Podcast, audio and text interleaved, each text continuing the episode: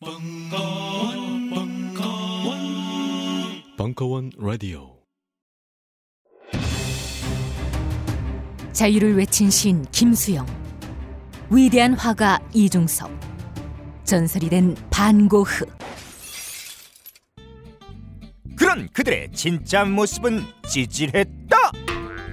철없는 가난뱅이, 애정결핍 환자, 우리가 사랑한 위인들의 민낯. 위인전에 속은 어른들을 위한 경쾌한 반전이 시작된다. 딴지일보 인기 연재를 책으로 엮은 찌질한 위인전. 완벽하지 않아서 눈물나게 아름답고 찌질했기에 더욱 위대한 그들의 삶이 전하는 위안과 감동. 딴지일보 홀짝 기자의 찌질한 위인전. 전국 서점과 온라인 서점 딴지마켓에 있습니다. 위즈덤 하우스.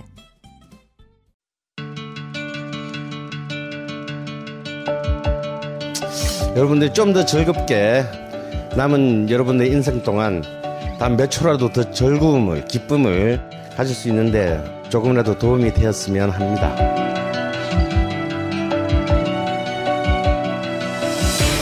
미국 역사에서부터 비엔나 궁정을 거쳐 한국 근현대사까지 강헌이 주목한 음악사의 역사적 장면들 음악평론가 강헌의 첫 책 출간 이름하여 전복과 반전의 순간 지금 바로 딴지마켓에서 구매하실 수 있습니다.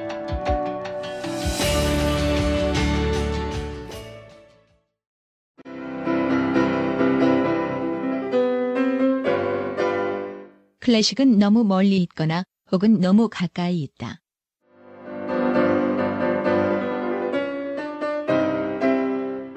재수 없는 천재주의 예술사관이 아닌 시대 속 존재로서의 클래식 음악사. 지휘자 겸 피아노 박사의 실현과 함께하는 퍼포먼스형 강좌. 시대 정신과 음악 양식 모두를 아우르는 입체적 이해.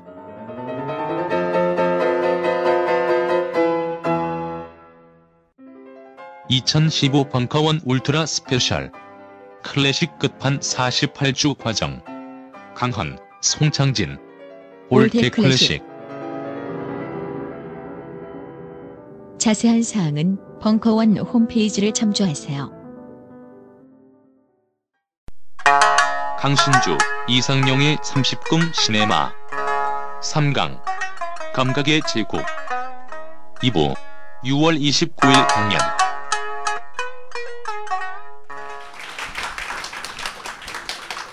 선생님이 이거 저 이거 이거 온 거 이거부터 좀 그러실까요? 그거부터 네. 그 제가 지난번에 했었던 비리디아나 때 이상한 장면이라고 해서 보여드렸던 건데 그에 대한 생각을 보내오셨어요. 숙부가 자살 직전에 유서를 쓰면서 웃는 장면은 자신의 목적인 비리디아나의 겁탈과 청혼의 실패로 비리디아나에게 일종의 죄책감을 주려던 것은 아닐까요? 어, 아니에요. 왜? 그 장면은 비리디아나는 보지도 못하는데 무슨 죄책감을 어떻게 전달해 줄 수 있겠어요. 그래서 그 핀트가 전혀 엇나가신 것 같고요. 음.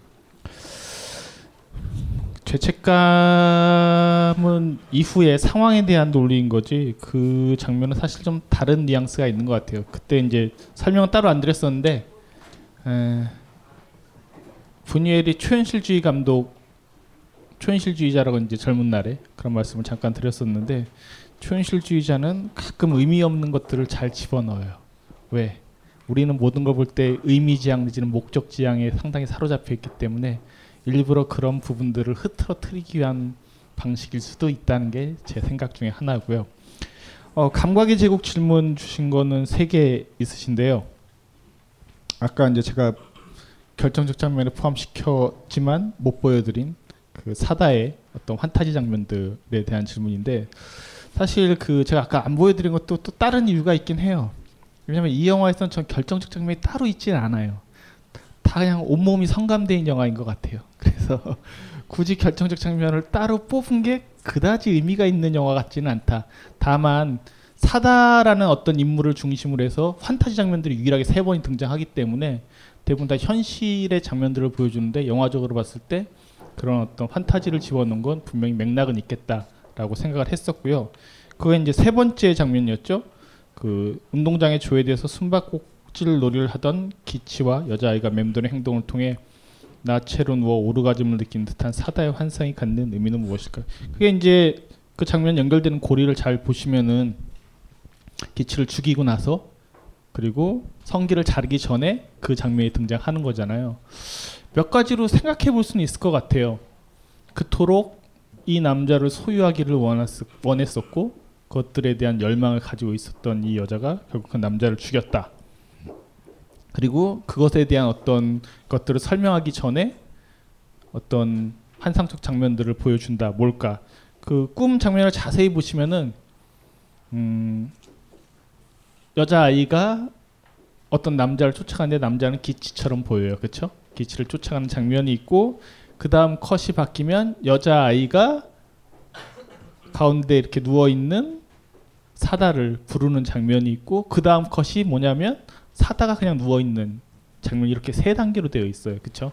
세 단계로 되어 있는데 일단은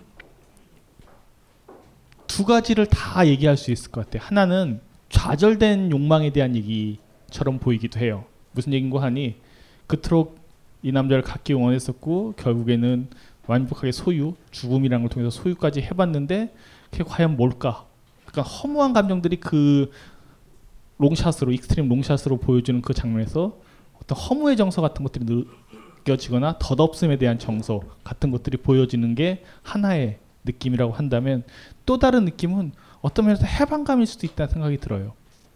그러니까 완벽하게 소유했기 때문에 마치 내가 벌거벗겨진 채 텅 빈 운동장에 그냥 누워 있는 것들이 가능해지는 그런 해방, 일탈감에 대한 적극적 표현처럼 보이기도 해요. 두 가지 것들이 전 다 뒤섞여 있다고 생각을 하거든요. 그 장면에서. 그래서 어느 쪽을 쫓아가시던 그건 뭐 보시면서 전체를 보시면서 느끼는 자유긴 할 텐데 저한테는 두 가지 다 읽힌다. 어떤 것들을 딱 꼬집기보다는 되게 결정 불가능하게 만든 장면 중에 하나이기 때문에 그리고 더군다나 환상적 장면 중에 하나이기 때문에 어떤 걸 따르기보다는 마음에 다가가시는 대로 선택을 해볼 수 있지 않을까 싶은 생각이 들고요. 그 다음에 훔쳐보기와 드러내기로 오히려 인간의 몸은 하나의 표현 수단으로밖에 안 보이던데 이 영화의 장르는 치정 멜로인가요? 하드코어 포르노라니까요. 그리고 3번 왜 1930년대에 일어난 사건을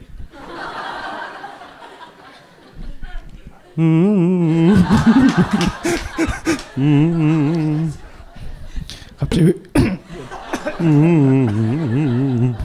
왜 목이 메이는 거지? 음. 제가 그 뒤에 숫자에 흥분했던 것 같아요. 1961년이라고 말씀하셨는데 1976년이에요. 그래서 성기만 있고 정신적으로 거세된 기치는 60년대 일본에 약해져가는 가부장에 대한 표현인 거예요. 70년대 일본일 거고요. 어, 가부장의 약함도 있고 또 남성의 강함이라는 것도 드러나죠. 기치는 어떤 특성화 특정한 여성을 가리지 않아요. 사실 다 모두 다 에브리띵 오케이 하는 그런 스타일이기 때문에 이 남자가 아니 그렇지 않아요. 그 할머니 나서요. 불편해했어. 내가 봤을 때. 그러니까 그 되게 재밌는 게 처음에는 아까도 이제 말씀드렸던 것처럼 주인님이라고 불리던 관계에서 점점 점점 사다가 요구하는 것들을 맞춰주는 걸 표현해서 보여주고 있거든요. 영화 전체를 보시면은 처음에 사다의 요구에 대해서 뭐 목을 졸랐을 때 아, 이러면 이제 죽을 것 같은 약간 두려움을 드러내는 장면들도 있어요. 근데 그 요구를 점점 맞춰주는 남자이기 때문에 한편으로 보면 사다가 관계했었던 다른 남자들과의 관계 맥락을 한번 생각해 보실 필요는 있어요. 영화를 전체를 다 놓고 보면 뭐냐면 이 사다가 제- 제일 불편해하는 장면이 뭐냐면 자신을 사창가 여자 창녀라고 부르는 것에서 대단히 적대감을 드러내는 장면들이 몇 군데 등장을 하거든요. 영화 전체를 보시면. 근데 그런 거에 대한 의식이 전혀 없는 남자가 바로 기치였었어요. 영화 전체에서 여러분 그 교장 선생님 같은 경우도 사실 돈 때문에 그런 관계를 맺고 있긴 하지만 그 남자도 끊임없이 어떤 불편함을 드러내거나 이 여자를 천대시하면서도 자신의 어떤 욕망 때문에 관계를 하는데 그에 비해서 기치는 좀더더 자유분방한 캐릭터에 더 가깝다고 말씀드릴 수 있을 것 같아요. 영화 속에 등장하는 다른 남자들에 비해서. 그래서 그렇기 때문에 저는 오히려 가부장적으로 느껴지기보다는 그 남자가 갖고 있는 어떤 자유로움이나 굳이 제도나 관습에 좀 얽매이지 않는 어떤 태도가 더 크게 저한테는 읽혔어요. 그거 저 담배도 안 태우시는데 가래 갖고 그러세요? 메르스가 왔나? 네, 제가 저 총각 때문에 그래. 저 총각 때문에. 예, 어쨌든 또 이제 질문이 왔는데 또 얘기를 하다 보면 또 질문이 있으실 거예요. 또 올려놓으시면 될 것 같고.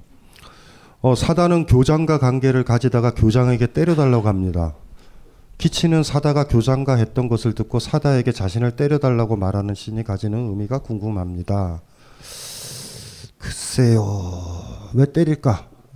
우리가 현재에 있는 방법이 있어요. 현재, 현실에 있었을 때, 아플 때 현실에 있- 현재에 있어요. 아플 때. 그러니까 어른들이 진짜 그 잘못 얘기하잖아요. 집에서 혼자 이렇게 놀고 있으면 너 고생 좀 해봐야지. 막 그런 의미가 그거거든요. 때린다라는 건 아프기 때문에 그 몸의 어떤 감각 부분에 현재 딱 있다고. 에이, 교장 선생님이랑 있는데 이 새끼 상태 안 좋잖아요, 교장. 우리가 이렇게 딱 있다가 사다가 그런 거죠. 자꾸 기치 생각나는 거야. 기치 생각 나면 뭐해? 그 과거거나 미래 일이잖아요. 걔 머릿속에서는 나중에 가서 만나서 어 다시 또 섹스를 하거나 아니면 옛날에 만났던 섹스 씬이 떠오르는 거 아니에요. 더더군다나 교장의 육체적 상태로 봤을 때 그거 더 심하지. 그러니까 때려달라라는 것들은 그런 거예요. 그러니까 사실 우리가 어떤 그 성적인 그런 변태적인 거를 얘기를 했었을 때 어떤 자극의 강도를 높일 때가 있죠. 그러니까 정상적인 남녀면 처음에 키스 정도로도 흥분을 할 거야. 근데 그 키스만 계속 하는 거야, 10년 동안. 그러면 이건 그냥 타액 교환이에요, 타액 교환. 아무 의미도 없어. 그러면 더 강한 자극들이 필요하죠. 막 그 여러분들도 아마 하실 거예요. 우리 우리 총각이요. 총각이 저거 들으면 되는지 모르겠네. 무슨 말인지 알죠? 어, 그러니까 더 강한 자극이라고. 더 강한 자극은 더 강한 현재라는 거예요. 내가 지금 이 남자랑 같이 있다라는 그런 것들이죠. 그리고 이제 뭐 이제 아까 장면에서 이제 키치가 그걸 흉내 내라라고 얘기했었을 때 우리 키치의 캐릭터는 음, 음, 음, 이 자극이요. 더 강한 자극들. 그러니까 더 많은 것들. 그러니까 그때부터 연습이 들어갈 거예요. 다 배울 거야. 왜냐면 기치라 얘는 더 다른 가- 세계로 들어가야 되는 거예요. 사실은 목 조르고 하는 그 모든 과정들이 뭐예요? 매너리즘에 빠져 있는 그런 섹스라든가 관계에 대한 자꾸 똑같잖아. 지루해지죠. 허무해지죠. 그러면 더 큰 강도들이 필요하죠. 섹스 중독이라는 게 사실 그렇게 온단 말이에요. 분명히 그게 묘한 현재에 살아있다는 충만감을 주는데 한 번, 두 번, 세 번 반복되면 또 희미해져. 더 세야 되는 거야. 그래서 막 채찍으로 때리고 뭐 가죽 옷 입고 막 그러잖아요. 막 그래 봤어요? 예를 들면은 여기 주부 있죠, 주부. 응, 응. 이상한 속옷 입어본 적 있지. 이 왜 그러냐면 남자가 남편이 상태가 안 좋아. 현재 살게 해주는 방법이에요. 그러니까 그게 절망적인 노력이지 두 커플에. 그다 이게 막장은 뭐냐면 두 사람이 다 무욕의 세계로 가면 돼요. 집을 사찰로 만들어 가지고 어 이렇게 지금 하고 있대요. 그렇게. 안 그러면 끝까지 가는 거예요. 그러니까 이렇게 생각하는 거지. 이 섹스라는 관계에서 충만감을 느끼는 걸로 올인하는 사람이라면 올인하는 사람이 있다면 더 강해야 돼요. 계속. 그럼 100%야 어쩔 수 없어요. 그거는. 왜냐하면 뭐 그건 너무 너무 쉬운 거 아니에요? 왜냐하면 한 번, 두 번, 세 번, 네 번 반복되면 똑같은 걸 반복했을 때 우리가 가지고 있는 매너리즘이요. 이거 어제 한 것 같기도 하고 5년 전에 한 것 같기도 하고 이럴 때 첫 키스가 왜 매력적인데요, 우리가? 첫 키스만 제일 매력적이라고. 두 번째 키스부터 강도가 떨어져요, 슬슬. 그래서 한 10년 정도 지나면 내가 부인이랑 하나, 남편이랑 하나, 애완견이랑 하나 차이가 없어요. 무슨 말인지 알아요? 제가 무슨 얘기하는지 아시겠죠? 사랑이라는 표현도 그런 얘기 많이 했죠. 제가 롤랑 바르트가 사랑이라는 표현은 딱 한 번 프로포즈 할 때 딱 한 번 쓰고 서로 커플이 되는 순간 사랑이라는 말은 계속 강도가 떨어지잖아. 나중에는 그냥 사랑이라는 표현이 안녕 이런 정도 의미도 안 돼요. 그냥 부인이 뭐라 그러니까 사랑해 그냥 이러고 그냥 넘어가는 거예요. 매너리즘. 그게 얼마나 떨리는 말이었어요. 내 프로포즈였는데. 똑같은 것 같아요. 그러니까 어떤 이제 사다와 이제 그치 그 폭력이라는 거를 여러분들이 폭력이라는 그 장면 자체가 왜 폭력을 행사하지 이런 나이브한 생각을 하지 말자고요. 전혀. 오히려 이렇게 보자고. 섹스에 탐닉했던 두 남녀에 있어서 현재가 충만으로 살아나게 하고 서로의 몸을 느끼고 깨우치는 그 방법이 뭐냐면 더 강한 강도인 거예요. 그리고 끝내 그건 몸에 대한 어떤 자극이기 때문에 우리 인간의 유기체의 특징 있죠. 한번 얘기했어요. 뭐 이분에다가 전기를 제가 전기를 연결하는 거지. 그래서 50볼트. 어 이럴 거예요. 근데 계속 했더니 그냥 가만히 있어. 그럼 계속 올리죠. 그럼 유기체가 어느 정도 되면 자극에 자극에 파괴될 때까지 그게 가는 거예요. 그게 사실은 이 그 그것도 우리가 고민을 해봐야 되죠. 이 섹스 중독이라는 것들이 가지는 그 막장들 같은 경우 돌아보면 우리가 20세기나 뭐 19세기 뭐 옛날 시절에도 그랬잖아요. 뭐 허위 허식적인 세계에서 그래도 그나마 옷 벗고 노골적으로 하는 게 섹스잖아. 살아있다라는 느낌이 들고 계급이니 뭐니 이거 다 떠난 어떤 해방적 관계의 성이라는 그 의미가 있거든요. 그런 거에 탐닉했었던 사람들 있잖아요. 그런 사람들이 가지고 있는 고강도로 계속 올라가는 그리고 우리가 지금 입장에서 보면 변태라고 얘기를 하는 근데 그 변태라고 얘기하는 사람들한테 물어보고 싶어요. 얼마만큼 고강도로 살아가는지. 다른 의미의 내가 살아있음을 느끼는 것도 많아요. 어떤 사람들은 스포츠 있죠. 스포츠는 뭐냐면 extreme 스포츠 같은 거. 제가 무슨 얘기 하는지 아시겠죠? 특히 부유층들이 많이 하는 거예요. 죽을 수도 있거든? 괜히 그저 알프스에 딱 그 뭐예요? 내려가지고 거기서 스키 타고 내려와. 경사가 60도인데. 근데 거기도 몇 번 타면 안 타요, 애들. 딴 데 뭐 없냐? 상어, 상어 있는 데서 수영하기. 뭐 이런 것들. 무슨 말인지 아시죠? 그, 그 자본주의에 살고 있기 때문에 매너리즘에 빠져 있잖아. 세상 사람들이 다 나한테 인사해요. 자극이 별로 없는 거예요. 돈으로 보호를 받아서. 이런 사람들이 하는 그, 그것도 그거죠. 더 강해지죠. 그러니까 사람들이 하나의 욕망인 것 같아. 현재에 충만하고 싶은. 여행지에 딱 갔었을 때 근사한 여행지는 여러분들을 현재에 살게 하죠. 과거도 생각나지 않고 미래도 생각, 좋다. 그곳을 또 간다고 생각해봐. 별 의미가 없어요. 여행에 한번 중독되면 또 계속 여행 다녀요. 뭐 그렇게 되는 거예요. 그러니까 이게 그래서 어쨌든 철학적인 의미에서 그런 거죠. 우리가 살아 있으면 현재에 살아야 된다고. 안 그러면 과거의 기억이나 미래에 대한 염려, 두려움 속에서만 살잖아. 그 현재에 깨어나게 하는 존재가 뭐냐면 좋은 풍경, 섹시한 남자, 섹시한 여자. 무슨 말인지 아시죠? 그런 것들이 다 열리는 건데 사다와 기치는 그들의 성기 집중적인 거예요. 섹스에. 이제 이런 것들로 이제 읽는다라고 그런다면은 별 그거는 없겠죠. 하나의 자극일 수도 있고 뭐 이렇게 이해를 하시면 될 것 같아요. 예. 그러니까 뭐 전 약간 짧게 보충만 하자면 제가 길었다라는 얘기예요 지금? 짧게 보충을 하자면 그 동물의 어떤 생식적 활동과 다른 인간의 에로티즘이 추구하는 것이 아까 쾌락이라고 말씀드렸었죠. 근데 쾌락은 금방 익숙해지는 단점이 있어요. 그렇잖아요. 커피를 먹을 때 처음에는 뭐 카페 라떼나 카푸치노를 먹다가 점점점 세게 해서 결국엔 에스프레소로 가게 돼 있다고요. 그게 세지 않으면 더 이상 그 카페인에 대한 자극이 안 느껴지는데 성도 마찬가지고 우리가 갖고 있는 어떤 쾌락적 측면들이 갖고 있는 문화적인 극단은 결국에는 날것 그대로 원액 그대로 계속 모든 것들을 추구하게 돼 있는 측면들이 있고 두 사람의 관계도 그것들을 극단까지 가보는 여정이라고도 볼 수가 있을 것 같아요. 예, 이제 그러니까 궁극적으로는 그 막장까지 가기 전에 빨리 빨리 빨리 빨리 헤어져야 돼요. 정답은 어디까지 가보려고? 어디까지 가보려고? 그래서 이제 부부끼리 스와핑하고 이런 지경까지 가보려고요.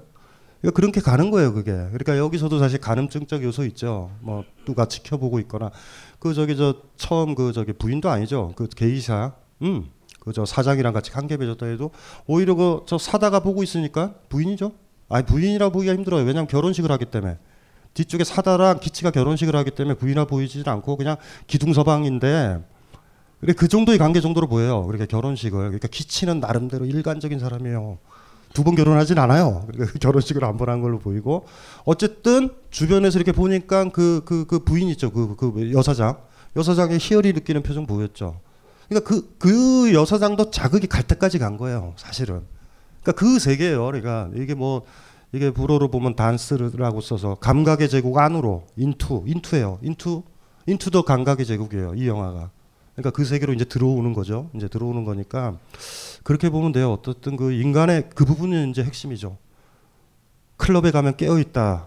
처음엔 깨어 있는데 두 번 세 번 가면은 만성이 되니까 슬슬 옷을 벗고 춤을 추게 되는 나, 내 자신을 발견한다든가 뭐 이런 식으로 이러, 이러, 이렇게 가는 거예요. 그걸 한번 뭐 케, 케찹병, 케찹병 연 것처럼 컨트롤이 안 되죠. 계속 조금씩 조금씩 케찹은 흘러내려 잼처럼. 그뭐 이거를 그냥 아유 그냥 뚜껑 닫아놓고 대충 퉁치자. 우린 이러고 사는데 몇몇 사람들은 계속 계속 짜보는 거야. 어디까지 어디까지 갈 것인가 이런 것들이 있는 거죠. 그래서 보자. 요, 요것도 영화와 관련된 건데요. 그거 그거 그거 먼저 하시죠, 선생님. 아, 남자는 일은 안 하고 여자들이 돈을 벌어 사는 남자의 모습에서 그 남자의 사랑이 얼마나 깊이 있을까 하는 질투심이 들었습니다. 질투심 맞는 거죠? 일하지 않는 자본가의 사랑은 어떤 사랑일까요? 그 남자가 자본가라고? 이분은 이분은 그러니까 남자인 거지.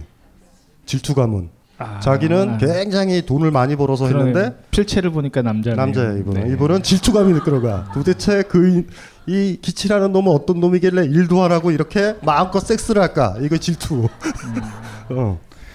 그렇구나.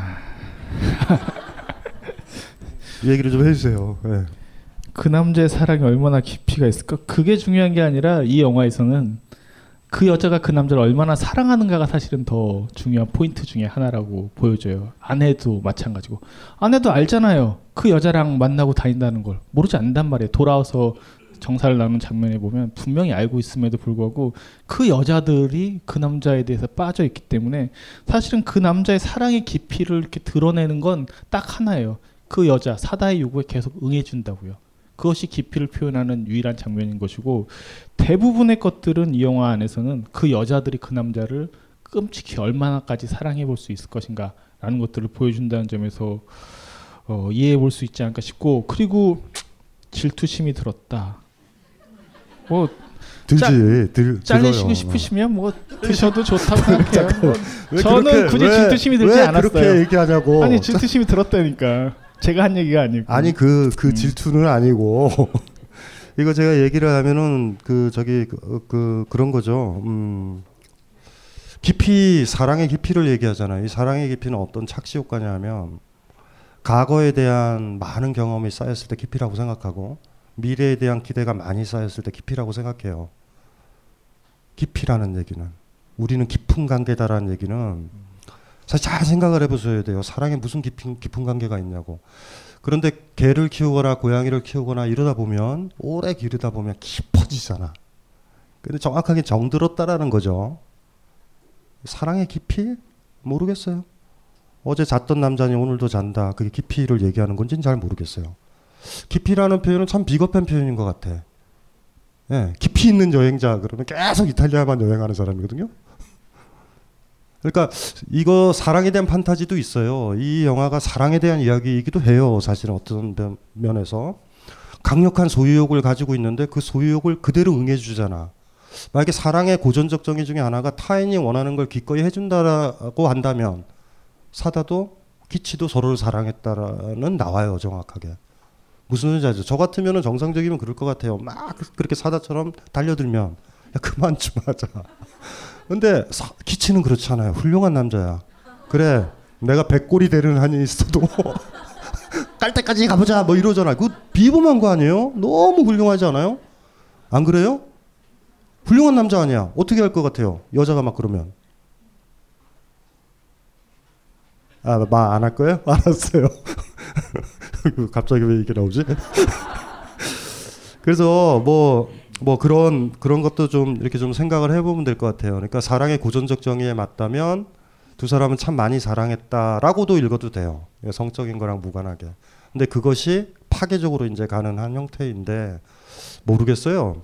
그러니까 아까 얘기했던 것처럼 현재 살아있게 하는 그것이 섹스 하나에만 국한되면 상당히 위험하다는 건 100%인 것 같아. 그러니까 둘이서 춤췄을 때 춤- 무슨 소리인지 알죠? 춤추거나 산보했었을 때도 살아있구나 이런 다방면에서 느낀다면 관계가 지속될 것 같아요. 근데 여행에서만 느낀다. 그럼 관계가 좀 시들해지면 또 여행 가 커플이. 돈도 많이 들고 힘들어요. 더 센 경치나 다른 곳에 간다면 본다라 그러면서 좀 슬픈 것도 있고 어느 정도 인간이 가진 하나의 느낌이에요. 익숙해진다라는 게 가진 슬픔들, 서글픔들. 그렇다고 해서 옛 추억에 사로잡힐 수도 없고 그걸 긍정을 한다라고 그럴 때 갑자기 깊이라는 얘기도 나올 것 같아요. 우리가 얼마나 깊은 사이인데 이렇게 쉽게 헤어져야 되니라는 멘트가 그건 정확하게 용어는 우리가 만난 지 10년이다 새끼야 이거예요 사실 정의는 동요를 빨리 바꿔보면 금방 알잖아요. 지금까지 들였던 시간, 내가 너 만나느라고 만나지 못했던 남자와 여자들이 얼마나 많은데 서로 그거 주장하는 거야 깊이라는 거. 너한테 풀 베팅을 했는데 왜 그래? 뭐 이런 거야 아까운 거예요. 자기가 너무 많이 판돈을 너무 많이 건 거지 사실은. 근데 돌아보면 그래 그렇게 걸어서 뭐 할 건데? 사실 의미는 없는 거예요. 사실 어떤 점에서 본다면 그래서 그런 것들도 있죠. 그래서 이거를 뭐 질- 질투 뭐 이런 게 하지 말고 뭐 질투를 질투를 느끼지 마세요. 음, 뭐저 저 같아도 그럴 것 같아. 음, 사다가 난 이, 이- 입장이 되거든요. 어차피 얘를 데리고 나와서 그 사다 그 기찌한테는 그 좋은 기둥 서방으로 있었었던 그 큰 술집이 있었잖아요. 거기를 나왔잖아. 나와서 여관에서 머물고 있는데 그거 대줘야죠. 어, 그 정도는 해주고 싶은 거야. 그래서 막 그 뭐 저 영업도 하는 거예요. 사다가. 근데 이제 그런 것들이거든요. 그런 것들이고 음. 막 그거를 뭐 가부장적 뭐 이렇게 볼 필요도 없을 것 같아요. 제가 봤었을 땐 그래요. 이것이 가진 오히려 그거에 집중할 수는 있어요. 가부장의 문제는 좀 다른 문제예요. 왜냐하면 키치가 사다를 뭐 최근에 가지고 돈 벌어오라고 그러는 그런 어떤 압력을 넣거나 이런 것도 아니고 키치는 이런 느낌이에요. 좀 허무적인 애라서 돈 떨어지면 다시 원래대로 가면 된다. 아, 음, 음, 이러고 있는 애예요. 이렇게 대개가. 그러니까 막 오히려 보면 좀 서글픈 사람이에요. 가부장이기는커녕 경제적으로 무능한 사람. 하지만 막 이렇게 뭐 정치 사회적 정국에서 별로 남자로서 할 건 없고 남자들이 옛날에 그런 얘기를 많이 해요. 동아시아에서는 가장 똑똑하게 되면은 장군이 되고 두 번째 똑똑하게 되면은 재상이 되고 세 번째 능력이 있으면은 스님이 된다. 이거 당나라 때 말이에요. 당나라 때만. 그러니까 뭔가 바깥쪽에 성과 관련되지 않은 거 있죠. 그러니까 규방이죠, 규방. 내 내실에 갖춰지지 않은 모습이 남자들이 어떤 꿈 같은 그런 것들이 있나 봐요. 바깥으로 막 나아가려는 그런 어떤 느낌. 그러니까 그 그그 기묘한 관계는 있죠. 이 방에서 못 나가게 하려는 여자. 그리고 나가려고 막 하니까 또 잡으려고 그러고. 어, 그렇죠. 그 묘한 관계들. 그래서 어쩌면은 뭐 이게 여성적이다, 남성적이다, 사회적이다 이런 각도에서 보지 말고 하나의 어떤 특징 같은 것들 이런 것들로 들어갈 수도 있을 것 같고 물론 이걸 비판할 수도 있어요. 페미니즘 입장에선 남성과 여성적이다라는 것들이 사회적으로 만든다. 뭐 이렇게 지금 그냥 도식적으로 이해하는 20대 젊은 그 선배 잘못 만난 페미니스트들이 있어요. 근데 절대 그렇진 않아요. 살아보면 의외로 의외로 달라요. 그건 좀 다른 것 같아 많이. 뭐 이제 그런 문제들이요. 그런 문제들과 좀 관련돼 있는 것 같고 선생님이 좀 센 거 하나 해보실래요? 예, 이거.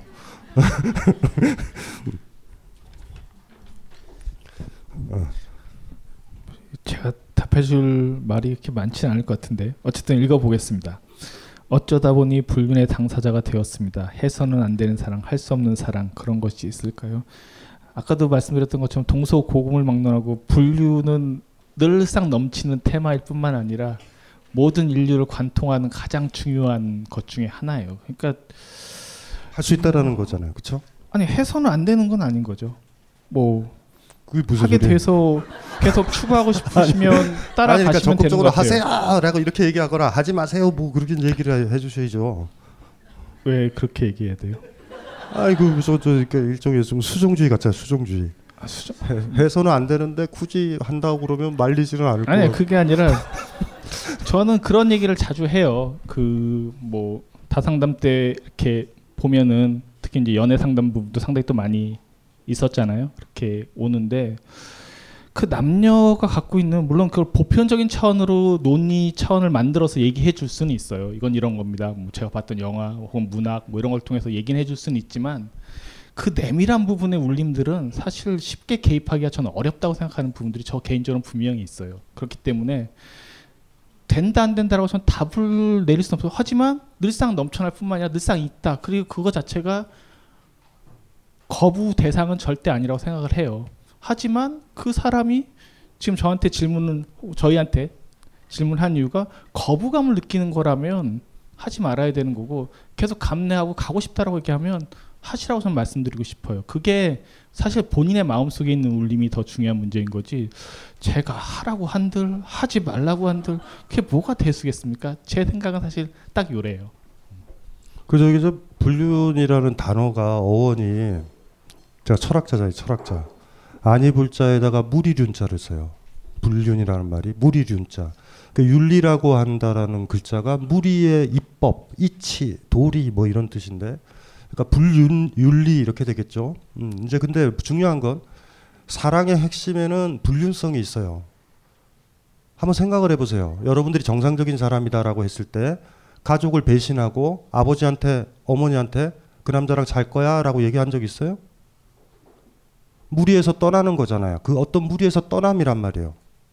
그러니까 사랑이 가진 불륜성이 있어요. 우리가 불륜에 대해 저주하는 것들은 고착화된 욕망이에요. 어떤 틀을 유지하겠다라는 어느 사회인가 여러분들이 어머니 아버지처럼 돼버리는 거예요. 어머니 아버지가 만났을 때도 불륜성이란 말이에요. 아니 무리에 갇혀 있으면 그 안에서 해결해야죠. 왜 바깥으로 나가? 그러니까 무, 새로운 무리를 만드는 거죠. 그러니까 A라는 무리에 있었어요 기존 가족에 그 새로운 무리를 만들면 우리는 합법적이라고 보는 거야. 요 가정 중도 정도 되면 불륜성에 딱 있죠 그 사이에. 어? 이 남자랑 결혼할까? 아니면 집에 있을까? 부모가 반대할 것 같은데 뭐, 뭐 이런 이런 사이에 있죠. 근데 사실은 돌아보면 그 불륜 그 그 순간에 기존의 가족에서 떠나서 새로운 가족을 구축하는 그 가정 사이가 우리한테 가장 행복한 순간이에요. 요, 요 순간이. 그러니까 이제 문제는 이런 거죠. 뭐 이분이 얘기했잖아요. 불륜의 당사자다. 문제는 정착을 하느냐 마느냐의 문제인 거죠. 정착을 하면 아무도 뭐라고 그러진 않아요, 사실. 그러니까 지금 중요한 건 이 과정을 거치지 않으면 정착이고 뭐도 없는 거죠, 사실. 그러니까 중간에 그만두자라는 거거든요. 근데 이게 그만둘 수가 있을까? 이분한테는 그게 이제 심각한 문제죠. 때때로 모든 모험들은 그 사람이 감당을 해야 돼요. 그리고 이 질문 자체가 이상현 선생님이 잘 얘기했지만 못 견디는 거예요, 지금. 못 견디는 거예요. 지금 못 견디는 단계에 있었어. 이런 거예요. 견디면 이 얘기를 안 해요, 대개가. 그러니까 슬슬. 근데 우리가 이제 하지 마! 이러면은 하고 싶어요. 막 이런 문제들이 또 벌어지겠죠? 복잡한 문제예요. 근데 그 불륜성의 테마를 잘 아셔야 돼요. 기존의 무리 질서에서 벗어나는 게 여러분들이 연애하는 거라고. 처음부터 그랬던 적 없죠? 몰래 몰래 만나죠? 거짓말 했죠? 기억나죠? 부모님한테 거짓말 했잖아요. 그 남자 만나는데 안 만난 것처럼. 리포트 썼다고. 뭘 리포트를 써요, 리포트를. 뭐 그랬던 적 있었잖아. 그런 지점들이 가장 매력적인 지점이에요. 마치 A, A에서 B라는 여행지로 가기 직전에 기내나 배 안에서 뭐, 그렇죠? 비행기 안에서의 설렘 같은. 근데 무섭기도 하죠, 가는 게. 뭐 그런 가정을 다 겪죠. 그런데 너무 빨리 A라는 가족에서 사회적으로 합인, 합일, 합의된 B라는 새로운 가족 형태로 쑥 들어가기 때문에 여러분들은 그걸 잘 몰라요. 뭐, 뭐가 지나갔는지. 그래서 이제 사랑이 가진 핵심은 기존의 것의 해체와 새로운 관계에 대한 전망이 있어요. 그 계기가. 어, 그 느낌이 있죠. 그러니까 인간한테는 여자, 남자 할 것 없이 그건 있는 거예요. 그걸 감당할 거냐 말 거냐라는 문제죠. 기존의 관계를 해체하는 거기 때문에 기존의 관계에 너무 많이 의존해 있다면 해체 못 해요. 절대. 음, 그냥 가만히 있자. 포르노를 보자. 이런, 이런 걸 선택하는 게 더 나아. 어쩌면. 이거는 누, 아무나 감당하는 건 아니에요. 어, 이거는 힘든 거예요. 그리고 뭐 알아서, 알아서 하시는 거예요. 이건 진짜로 아무도 안 도와줘요. 아무도 안 도와줘. 본인이 해결해야 되는 거예요. 본인이. 그래서 이런 질문이 나올 때는 스스로 이렇게 반성만 하시면 돼요. 내가 굉장히 약해졌다. 그리고 이런 상태에서 어디 소속이 없으니까 불안하죠. 뭐 그렇다고 뭐 상대방이 진짜로 뭐 정확하게 약속을 해주는 것도 아닐 거예요. 뭐 이런 불안한 거예요, 막. 그러니까 이 불안함은 뭐냐면 어떤 소속에 들겠다라는 느낌이야. 사랑이랑은 좀 다른 감정이에요. 안정되지 않아 이런 느낌이야 그냥. 그러다 보니까 사실 이런 문제가 제기될 때 사랑에 대해서 자기 스스로 배신을 하고 있는 거예요. 어떤 식이든지 간에. 그러니까 사랑의 한 정의죠. 기존 관계의 해체와 새로운 관계에 대한 예감 정도의 예감. 그 정도의 느낌? 그래서 우리가 집안이 불행하거나 이럴 때 금방금방 사랑한단 말이에요, 사람이. 나 조금만 잘해줘도, 그쵸? 무슨 말인지 알죠? 금방 누군가를 사랑에 빠지고, 뭐, 뭐, 이런 것들이 있죠. 그러니까 질문하신 분은 그런 것 같아요. 근데 이게 지금 질문은 이렇게 했지만, 또 어떤 점에서는 새롭게 다시 또 힘이 나요. 이게 이제 미치는 거죠. 왔다 갔다 하는 거예요. 기속에 대한 어떤 느낌도 막 안정을 갖고 싶다는 느낌도 들고 또 그걸 또 선택을 하는 순간 또 너무 싫은 거예요, 자기 자신이. 거기서 막 이렇게 하는 거 고, 고뇌하고 번뇌하는 거예요. 근데 그 모습이 저는 예뻐요, 사실. 그러니까 타고난 바람꾼처럼 막 이렇게 가는 사람들, 그 사람은 이 그 희열은 없어요, 사실은. 어, 그러니까 사실은 그때가 가장 찬란했던 하나의 순간이기도 하고요. 많은 것들이 다 드러나죠. 사회적 간섭들, 편견들서부터 오만 것들이 내 삶에 막 닥치는 그 어떤 시기거든요. 성숙해지죠. 뭐 그 정도 되면은 이제 세계 문학 전집이 다 읽혀요. 제가 봤을 때 그 정도의 고뇌와 갈등 막 이런 것들 안전을 선택하는 사람, 안정을 선택하는 사람들은 이런 고민들을 안 하죠. 예. 그런데 알잖아요. 안정을 선택하면 삶은 무덤덤해진다라는 걸 뻔히 알잖아요. 집에 들어가는 것보다 친구가 나를 유혹해서 알지 못하는 클럽에 가는 게 그날 더 시, 그날 더 살아 있음을 느끼잖아.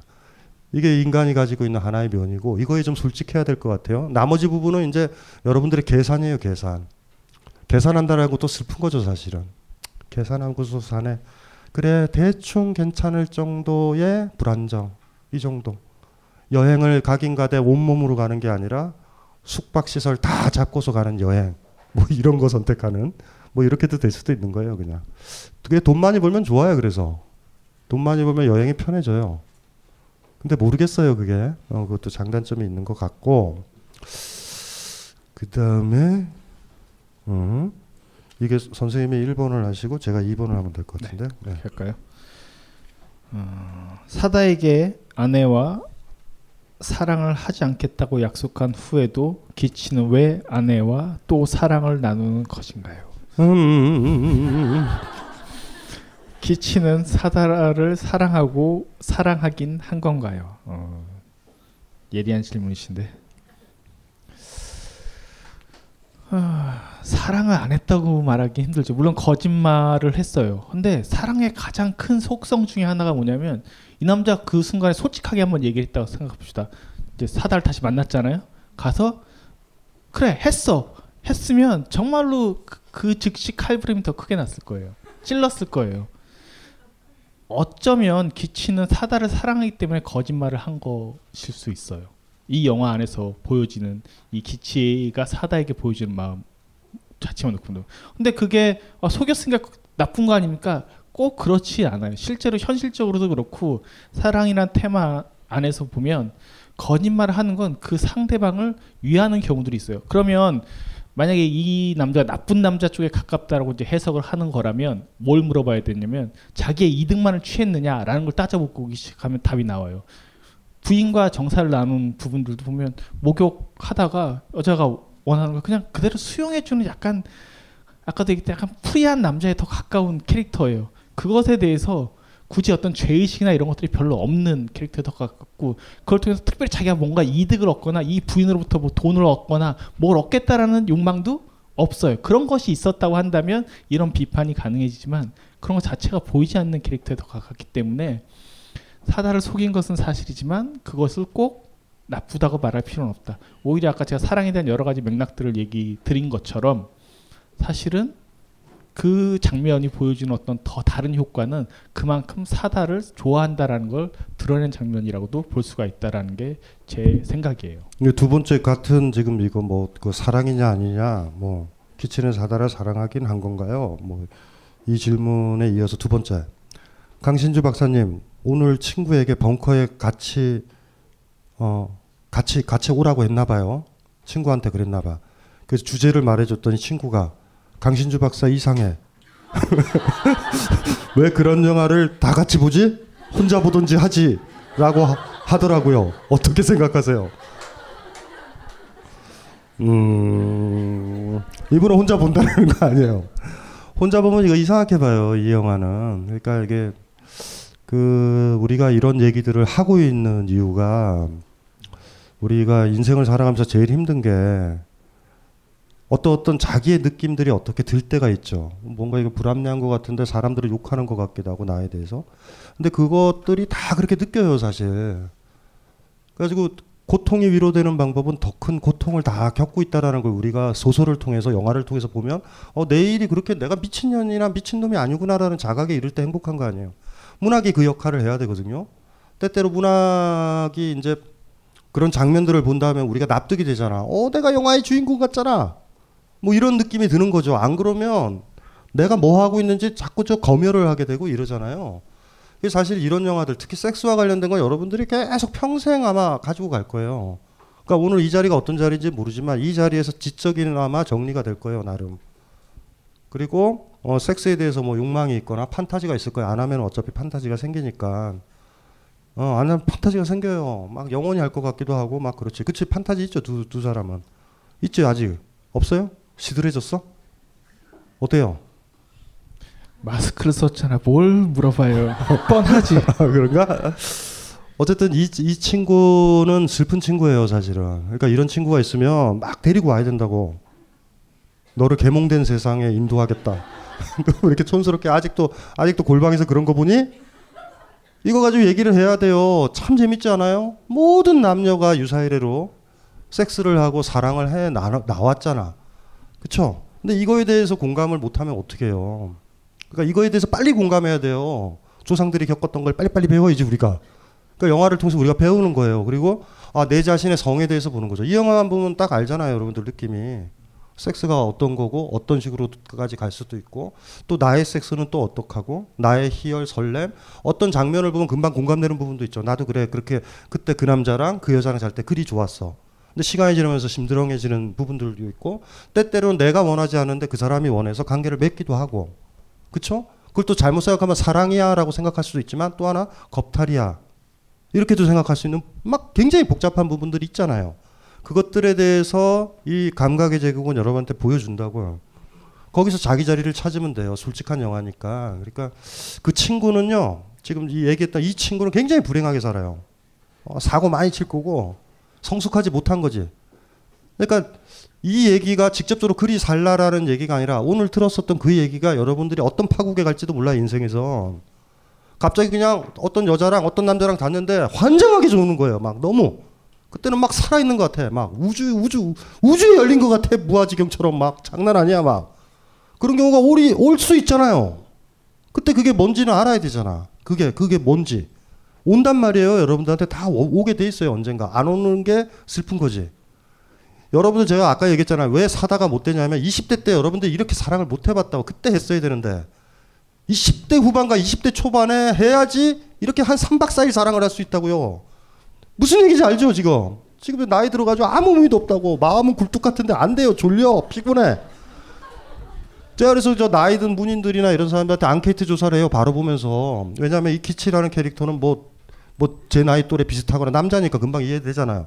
그 사다가 이해가 안 되는 거야. 그래서 이렇게도 야 저렇게 뭐야 한 일주일 내내 할 수도 있냐 그랬더니 대개는 그래요. 선생님 20대 초반이면 가능할 것 같아요. 그 물어봤죠. 너도 그랬니? 이렇게 끝나. 근데 대개는 어떻게 되냐면 20대 후반, 30대 지나서 키스하는 거 무서워하고 사랑하는 거 무서워하고 누구 누구 누구 만나서 간념적으로 결혼하고 뭐 이러면서 너무 때늦게 그리고 내 남편, 내 남자라고 하는 사람이 그닥 많은 남자랑 잡은 것도 아니고 그냥 어, 이, 이 정도인가? 뭐, 뭐 이러면서 그냥 퉁치고 그냥 가는 거예요, 그냥. 그러니까 20대 때 놓친 거지. 문제가 심각한 거예요. 전 국민이 음. 21살서부터 23살까지는 그냥 섹스만 했으면 좋겠어. 그래가지고 나중에 이런 영화 보면 아 피곤하다 이랬으면 좋겠어. 이걸 보고서 막 야하다 뭐하다 뭐 가이지라고 거멸하고 보면 유치해 죽겠어요. 여러분들은 황금기를 놓친 거예요. 우리 우리 둘도 갔어. 여기도 다 갔고 우리 지난번 그분 안 왔네. 우리한테 물어봤던 분 선생님들은 자의를 하세요. 그분이 몇. 번이나 하세요. 뭐 이런 분. 아, 오실 줄 알았는데 어, 오실 실망하셨나 줄 보네. 알았는데 그죠. 감각의 제국에는 또 꼬리를 내려요 또. 그분 올 줄 알았어요. 제가 아까 이제 금기 얘기하면서 가장 첫 번째 금기가 벌거벗은 걸 보는 것, 벌거 벗는 것 자체가 금기라고 말씀드렸죠. 근데 생각해 보면 우리는 태어났을 때 벌거벗고 태어난단 말이에요. 헌- 근데 성장하면서 왜 벌거벗은 게 갑자기 금기로 변해버리냐? 그것이 문화적이든 이데올로기적이든 교육적이든 뭔가 거기 계속 덧입혀지면서 벌거벗는 것 자체에서 이상하게 추워서 옷을 입는 게 아닐까요? 경험가 여름인데 그 생각들이 사실은 우리가 성장해서 많이 쌓아왔던 거죠. 그래서 정말 사랑하는 사이라고 한다면 혹은 벌거벗은 것에 대한 인식을 정면으로 할 수 없다고 한다면 전 성장하기 되게 힘들다고 생각이 들어요.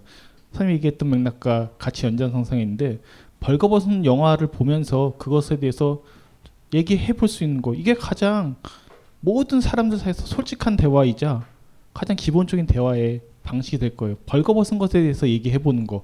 근데 우리는 벌거벗는다는 게 신체적인 의미뿐만 아니라 사실은 생각, 감정 이런 것들에 대해서 벌거벗은 상태에 대해서 말하기 다 두려워한다고요. 어느 순간에 다 어떤 식의 가면이든 다 쓰기 마련인 건데 이걸 벗고 벌거벗은 것부터 같이 영화를 볼 수 있다고 한다면 전 그게 되게 중요한 출발점이 될 거라고 생각을 합니다. 여기 20대들 있죠. 20대들이 이런 거 강의 듣는 건 적절치 않아요, 사실. 여기는 한 3, 40대의 회상신으로 어? 여기 20대들이 미쳤어요. 이런 데 와서 강의 듣고 있게 몸이 뜨거운 나이가 20대고 여행을 가도 그때 가야 되잖아요. 나이 드신 분 알잖아.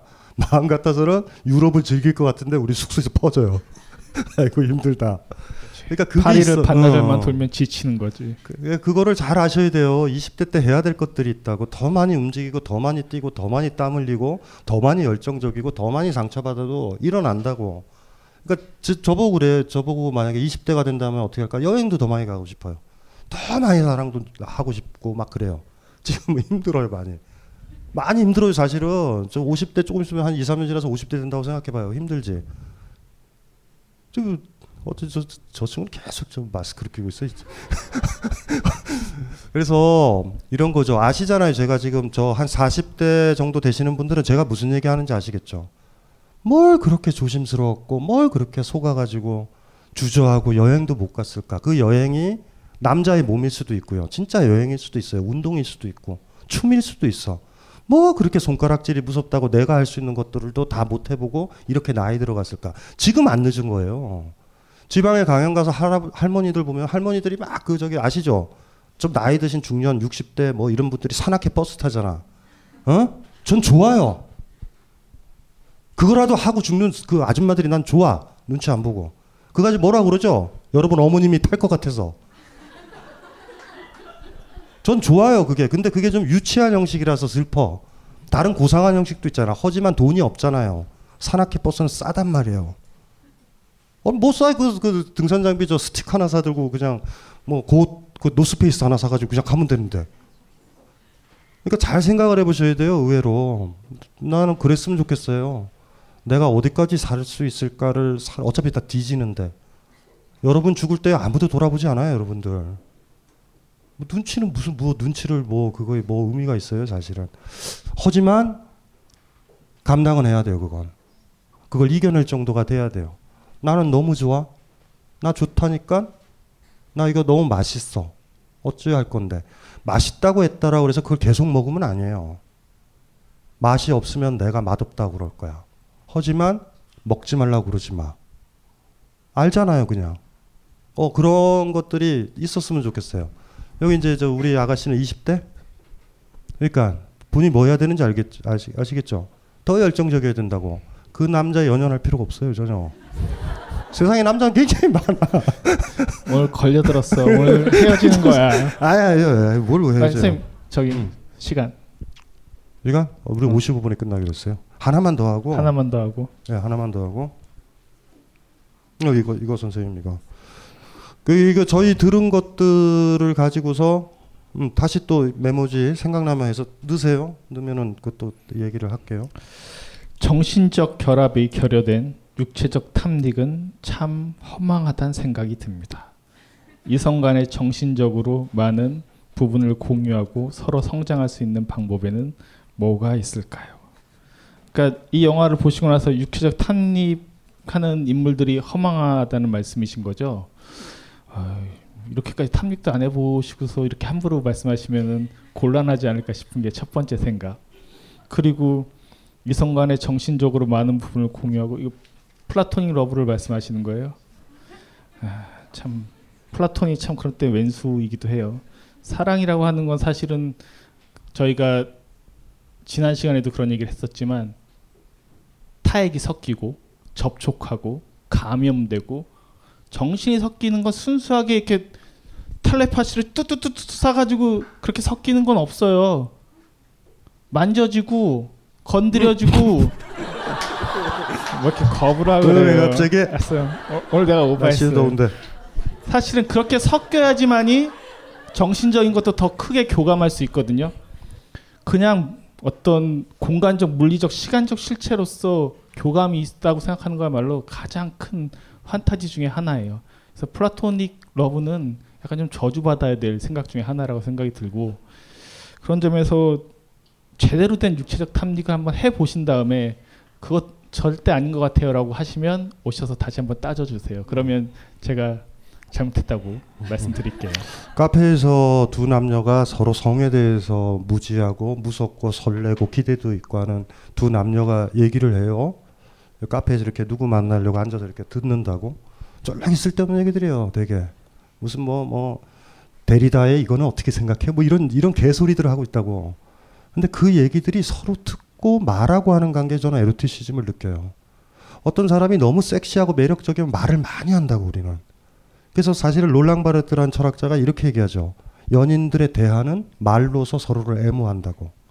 중요한 건 내용 정보 전달이 아니에요, 대개가. 그래서 어떤 사람의 커플이 서로 얘기를 안 하잖아. 하기 싫은 거야, 그냥.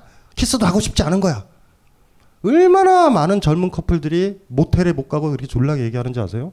막 가. 어머, 들어갈 시간이에요. 막 그, 그랬던 적 있지, 옛날에. 근데 그냥 키스하면 돼. 그래서 사실은 막 그런 커플들을 보면 돈을 주고 싶어요. 모텔에 가라, 얘들아. 그런데 간접적이냐 직접적이냐로 검열을 한단 말이에요.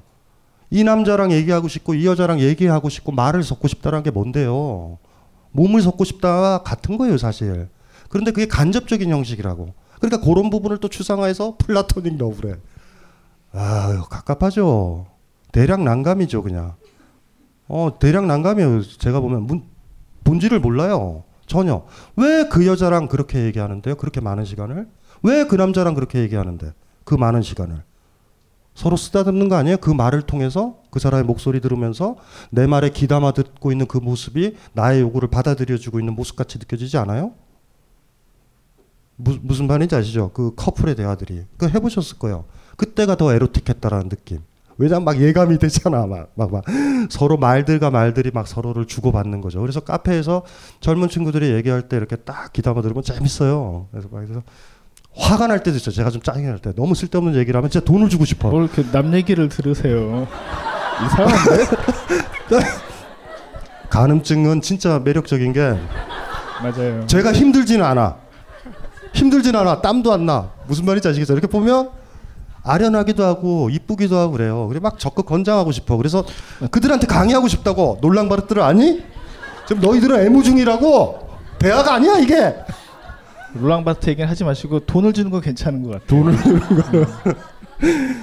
그래서 이런 거죠. 그 플라토닉이다라는 거는 간접적인 형태의 어, 에로티시즘이라고 보시면 돼요, 대개가. 그래서 수녀와 신의 관계와 비구니와 부처의 관계 보면 에로틱한 데가 있어요. 간접적 임을 유지할 수밖에 없잖아. 그 묘한 에로티시즘이요. 그 묘한 게 있어요. 그래서 까먹지 말자고요. 그러니까 말초적으로 생각하시면 안 돼요. 성기와 성기, 섭과 결합해서 성교의 형태여야지 사랑이다. 안 그래요. 말은 더 섹시한 성기로 될 수 있어요, 여러분들한테. 더 진한 향수. 더 많은 것들. 기억 안 나요? 그 사람 만나려고 되지도 않은 시 하나 배웠던 그 시절. 그 시가 향수 같은 거예요. 그거 하나 읊어주면 후릴 것 같은 거지.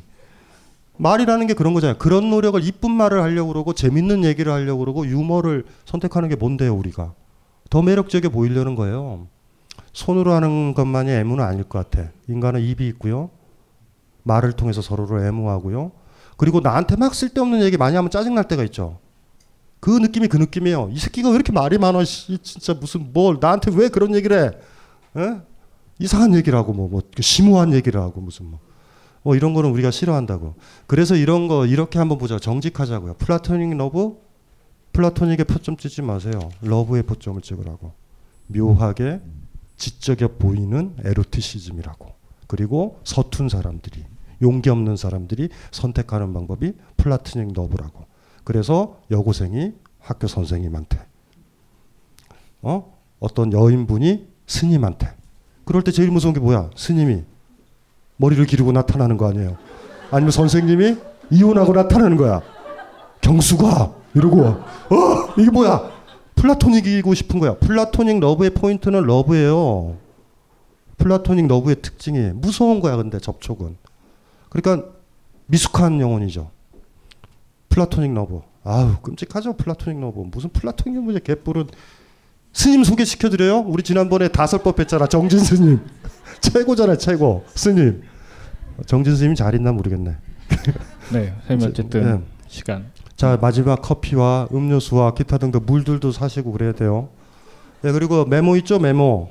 메모를 이거 얘기 듣고 아 저 사람들이랑 깊은 얘기를 해도 되겠구나라는 느낌이 드셨으면 그거 다시 또 메모지를 하고 10여 분 뒤에 다시 뵐게요.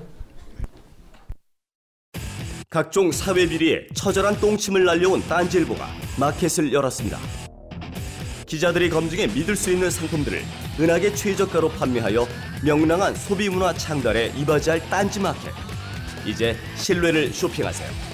주소는 마켓.딴지.com. 우리는 생각했습니다. 신뢰는 가까운 곳에 있다고. 우리가 파는 것은 음료 몇 잔일지 모르지만 거기에 담겨 있는 것이 정직함이라면 세상은 보다 건강해질 것입니다. 그래서 아낌없이 담았습니다. 평산네이처, 평산네이처 아로니아 친, 친, 친, 친. 지금 딴지마켓에서 구입하십시오. 스마트폰에 바이블, 벙커원 어플이 대폭 업그레이드 되었습니다. 강좌 및 강의별 결제 기능 탑재. 멤버십 회원이 아니라도 벙커원 동영상들을 골라볼 수 있는 혁신. 바로 확인해 보세요.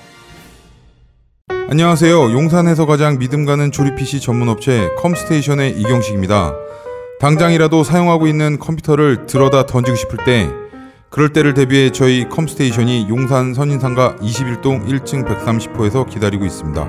IT 강국에 걸맞게 믿을 만한 조립 PC 컴스테이션이 신뢰를 바탕으로 그 기회를 제공해 드리겠습니다. 궁금하신 점은 문의 주십시오. 011-892-5568번입니다.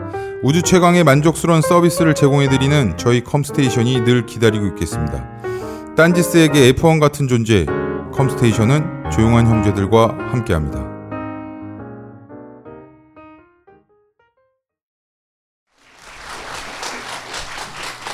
그 선생님이 이거부터 먼저 하시죠. 아 이거에 이거 이거 이게 이게 더 세 이거.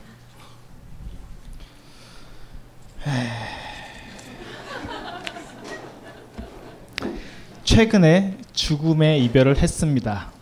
살아서 이별은 감당할 만합니다. 문제는 사랑하는 존재와의 이별인데 시체를 보면서 먹고 싶다는 생각이 들었습니다. 단어를 새롭게 배우는 것 같습니다. 사랑하다, 먹다. 영원히 내 몸의 일부로 함께하고 싶다는 생각입니다. 사랑하는 대상을 먹는다는 것. 사랑하는 대상의 존엄성이 훼손되는 것일까요? 실제로 이제 영화에서 상대의 몸, 살 먹는 것에 대한 영화들이 꽤 있죠. 그리고 이제 시체 애호증이라고 번역되는 necrophilia라는 단어가 있어요. 그거는 이제 죽은 시체임에도 불구하고 그것을 소유하고 싶어하는 마음들에 대한 사랑의 테마를 다루고 있는 영화 중에 하나예요. 아마 굳이 necrophilia 영화라고 딱 집어서 말하기는 어렵지만 대중적으로 좀 많이 알려진 그 감성이 등장하는 영화 중은 영화 중에 하나는 알모도바르가 만든 그녀에게 같은 영화를 보면 어떤 시체 상태에 가까이 있는 여성을 사랑하는 한 남자의 이야기를 보여서 다뤄주고 있어요. 어, 그 사람의 몸을 먹고 싶다라고 하는 건 이 영화에서 이제 감각의 제국에서 나오고 있는 것처럼 그 성기나 그 신체 일부를 가지고 싶다, 자르고 싶다, 소유하고 싶다라는 열망과 사실 많이 닮아 있는 것이기도 해요. 그래서 성기를 자르기 전에 여기서 보면 털을 먼저 먹는 장면이 나오거든요. 그러니까 그것이 사실은 시, 그 사람 신체 일부를 먹는 거죠. 먹는 장면이기도 했었어요. 그러니까 자르기 전에 잘라서 소유하기 전에 먹는 장면이 이미 이 영화에도 나와요. 그러니까 그게 어, 일반적으로는 적극 권장되지 않는 부분이면 분명합니다만 그 관념이나 생각은 사랑의 일부임엔 분명하다라고 얘기할 수 있고 그래서 그 죽은 시체에 대해서도 네크로필리아 시체에 대한 어떤 사랑이나 애호증들은 꽤 많은 문화 속에서 등장하기도 하고 영화에서도 다뤄지기도 해요. 그래서 저는 그게 그렇게까지 이상하다고 생각하지는 않아요. 그게 저 그 문화적인 거예요. 문화적인 거. 그러니까 눈에 보이는 건 대개가 문화적인 게 많거든요. 그러니까 옛날에 원주민들이나 이런 사람들은요. 아버지가 돌아가시거나 돌아가시면 시체를 나눠 먹었어요. 내 몸의 한 부분이 된다고. 그러니까 그게 문화적이잖아요. 그러니까 그 문화가 있거든요. 근데 이제 그 문화가 이질적으로 느껴질 때가 있어요. 그러니까 오히려 왜 그랬는지라는 것들을 보면 절망적인 노력이죠, 사실은. 절망적인 노력이 뭔지 아시겠죠? 그 어떤 사람을 소유하겠다라는 느낌. 근데 소유하겠다라는 느낌의 전제가 뭐냐면 상대방이 자유롭다라는 거예요. 그러니까 나를 떠날 수도 있어. 그러니까 그거를 잡겠다라는 거예요. 그래서 그게 일정 부분 사랑의 한 요소이기는 해요. 그러나 성숙의 과정은 소유하지 않는다라는 걸 받아들이면서 어떻게 관계를 만들어 나갈까 이게 이제 문제인 거고. 그러니까 그 예식과 절차들은 있겠죠. 다양하게 뭐 털을 먹는다. 어? 뭐, 뭐, 그건 사실 좀 편하죠. 털쯤이야, 뭐, 계속 빠지니 먹어라. 뭐 이럴 수 있는데, 굳이 그 상대방이 내 엉덩이를 뜯어먹겠다던가, 뭐 이러면은, 이거 대량 난감이죠, 이거는. 그러니까 좀 문화적인 측면이다라고 보시면 되고, 거기서 어떤 동기가 나오는가. 그러니까 우리가 거부 반응을 보인다. 만약 우리가 거부 반응을 보인다면 그런 분들은 자기들 사랑의 고유성을 입증하는 형식으로 더 집중할 거예요, 아마. 그건 뭐 100%인 것 같아. 그러니까 해수욕장 같은 데서 다 수영복 입고 있을 땐 괜찮은데 굳이 긴 옷 입고 다니는 애들 있잖아요. 굳이. 그건 자기 개성을 자랑하는 그런 어떤 어떤 그냥 엇나가는 애들 있거든요. 그러니까 그냥 그거는 좀 문화적인 거다. 그래서 그게 우리가 그렇잖아요. 검열의 논리가 보면 감각의 제국은 그렇게 야한 영화가 아니에요. 좀 허무한 느낌, 어떤 사랑의 파국 이런 걸 보여주는 영화인데 남자 성기가 나오다고 해서 야 할 수 있잖아요. 뭐 이런 느낌으로 들어올 수 있잖아요. 똑같이 그런 어떤 사랑하는 사이에 그 제스처, 뭘, 뭘, 뭘 그걸 한다든가 하는 것들을 사물적으로 그, 그 부위만 자기 문화 문맥에서는 이, 이해가 안 돼. 뭐, 뭐 이런 식으로 들어갈 수도 있겠죠. 그 문화적인 문제 이런 문제들이 있을 것 같아요. 근데 궁금한 건 그 앞에 두 사람이 아까 그 커플이에요? 다른 커플이야? 그, 그 커플은 어디서 메르스 커플은? 알았어? 저 남자가 갑자기 마스크를 벗은 줄 알았어요.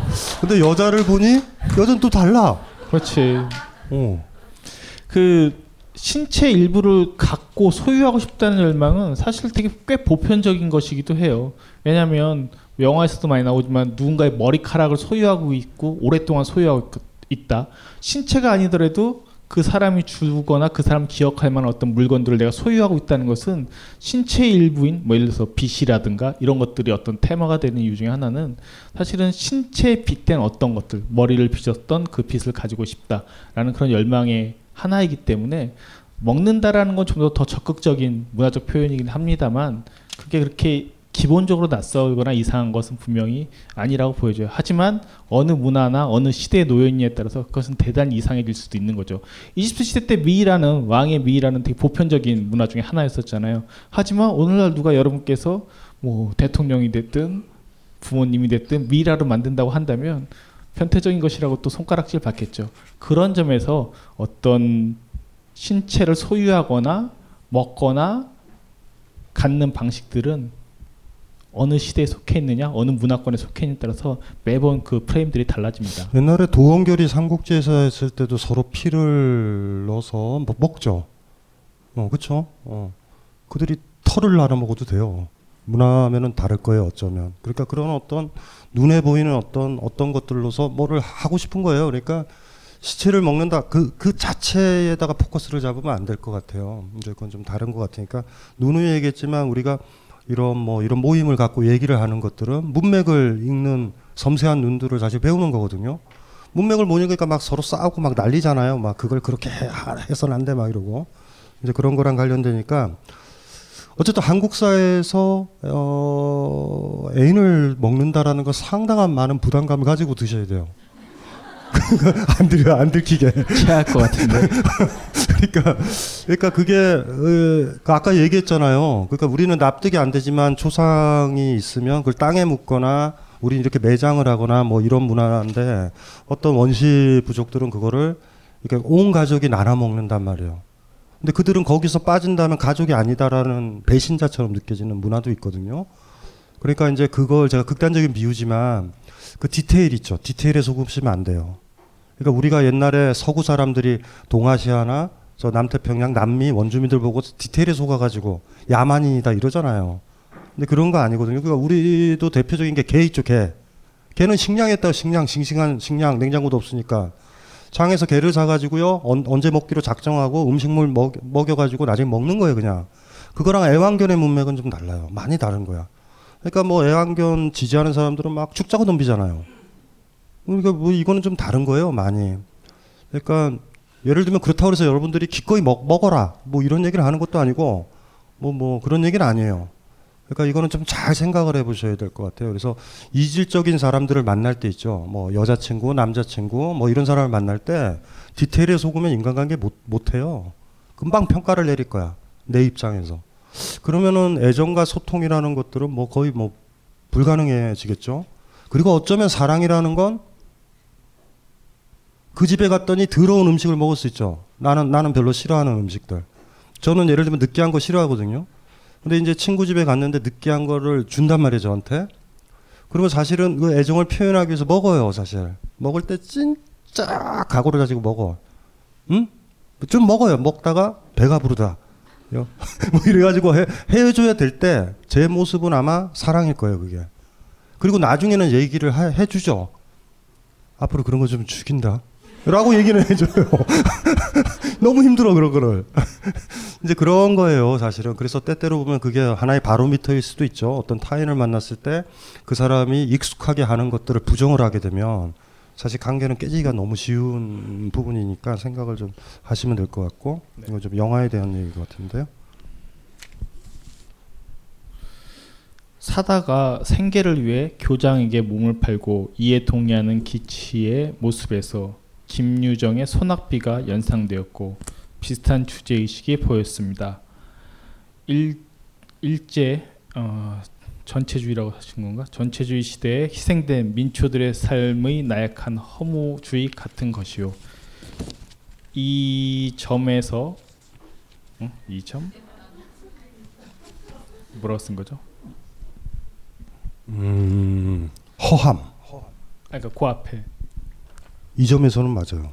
이 점에서 허함까지는 아니더라도 어느 정도 제국주의 비판 의식이 반영된 것은 아닐까요? 아, 이 얘기인즉슨 감각의 제국이 제국주의 비판이 반영된 건 아니겠느냐라고 질문하신 거죠. 김유정의 소낙비를 말씀하시면서 어, 그렇게 생각이 드는데 아까도 이제 말씀드린 것처럼 제국주의에 대한 비판이 전혀 없는 건 아니라고 말씀드렸어요. 그 이유는 오시마 나기사가 1960년대 만든 영화들은 대부분 일본 사회나 제국주의나 그런 전 시대에 대한 의식들을 비판을 했었던 건 사실이기 때문에 그런 연장선상에서 이 강보의 적을 적극적으로 해석할 수 있는 여지는 있고 그리고 두 남녀 주인공이 도피적 행각을 벌이는 그런 과정들이 사실은 이제 태평양 전쟁이 발발하기 직전에 막 징병 가고 했던 사, 상황에서 전혀 그런 시대와 섞이지 않고 살아가는 사람들이라는 점에서 그걸 적극적으로 읽으면 비판 의식이 있다라고도 얘기는 할 수 있겠으나 아까도 말씀드린 것처럼 이 영화 안에서는 그것에 대한 직접적인 비판이 잘 안 보여요. 교장에게 몸을 판다? 그건 더 단순해요. 돈이 필요한 거예요. 이들의 행각을 계속 유지하기 위해선 그런 경제적 개념이 더 가까운 것이지 교장의 몸을 판 게 소낙비와 같은 맥락이다라고 하기 시작하면은 좀 넘어간 해석이라고 보여지기 때문에 도피적 감정 그, 그것을 유지해야 되기 위해서 필요한 어떤 경제적 개념들이 더 이 영화에선 기본적인 것이다. 하지만 그렇게 해석하고 싶어도 전 뭐 반대하지는 않겠습니다만 저는 그렇게 생각하지 않는다라는 게 아까도 드렸던 답변이에요. 그 뭐 그뭐 소낙 소낙이 소, 소낙비 김유정의 소설이요? 왜 그 그걸 왜 생각하시는지 일단 잘 모르겠어요. 이렇게 느, 느낌이 좀 조금 많이 좀 다른 것 같다라는 느낌이 들고 어 뭐 저는 할 얘기 없어요. 이렇게 집중해서 듣지 마세요. 여기 이제 어떤 분이 이랬어요. 계속 관계 후 허무감을 느낀다면 그 관계를 정리해야 하는지요. 그리고 사랑에 국한되지 않고 여러 명 여러 명과도 그렇다면 아예 관계를 어 그만해야 할까요? 뭐, 뭐, 그러니까 이분 얘기는 그런 거죠. 음. 어, 여러, 여, 뭐, 여러 명과도 관계를 할 수도 있고, 뭐, 뭐, 이런 얘기도 하시고, 또그 관계 후 허무감을 느낀다. 그거부터 하죠. 뭐, 허무감을 느낀다면 그 관계를 정리해야 하는지요. 허무감은요, 항상 어디서 오느냐 하면 기대감에서 와요. 그러니까 어느 순간에 아까도 얘기했잖아요. 이 그 섹스가 가지고 있는 중독이 가지고 있는 메커니즘의 가장 중요한 게 현재적으로 충만하다라는 그 정점에 대한 느낌이 있단 말이에요. 그 느낌을 어떻게 채울까라는 이런 문제들이 벌어지죠.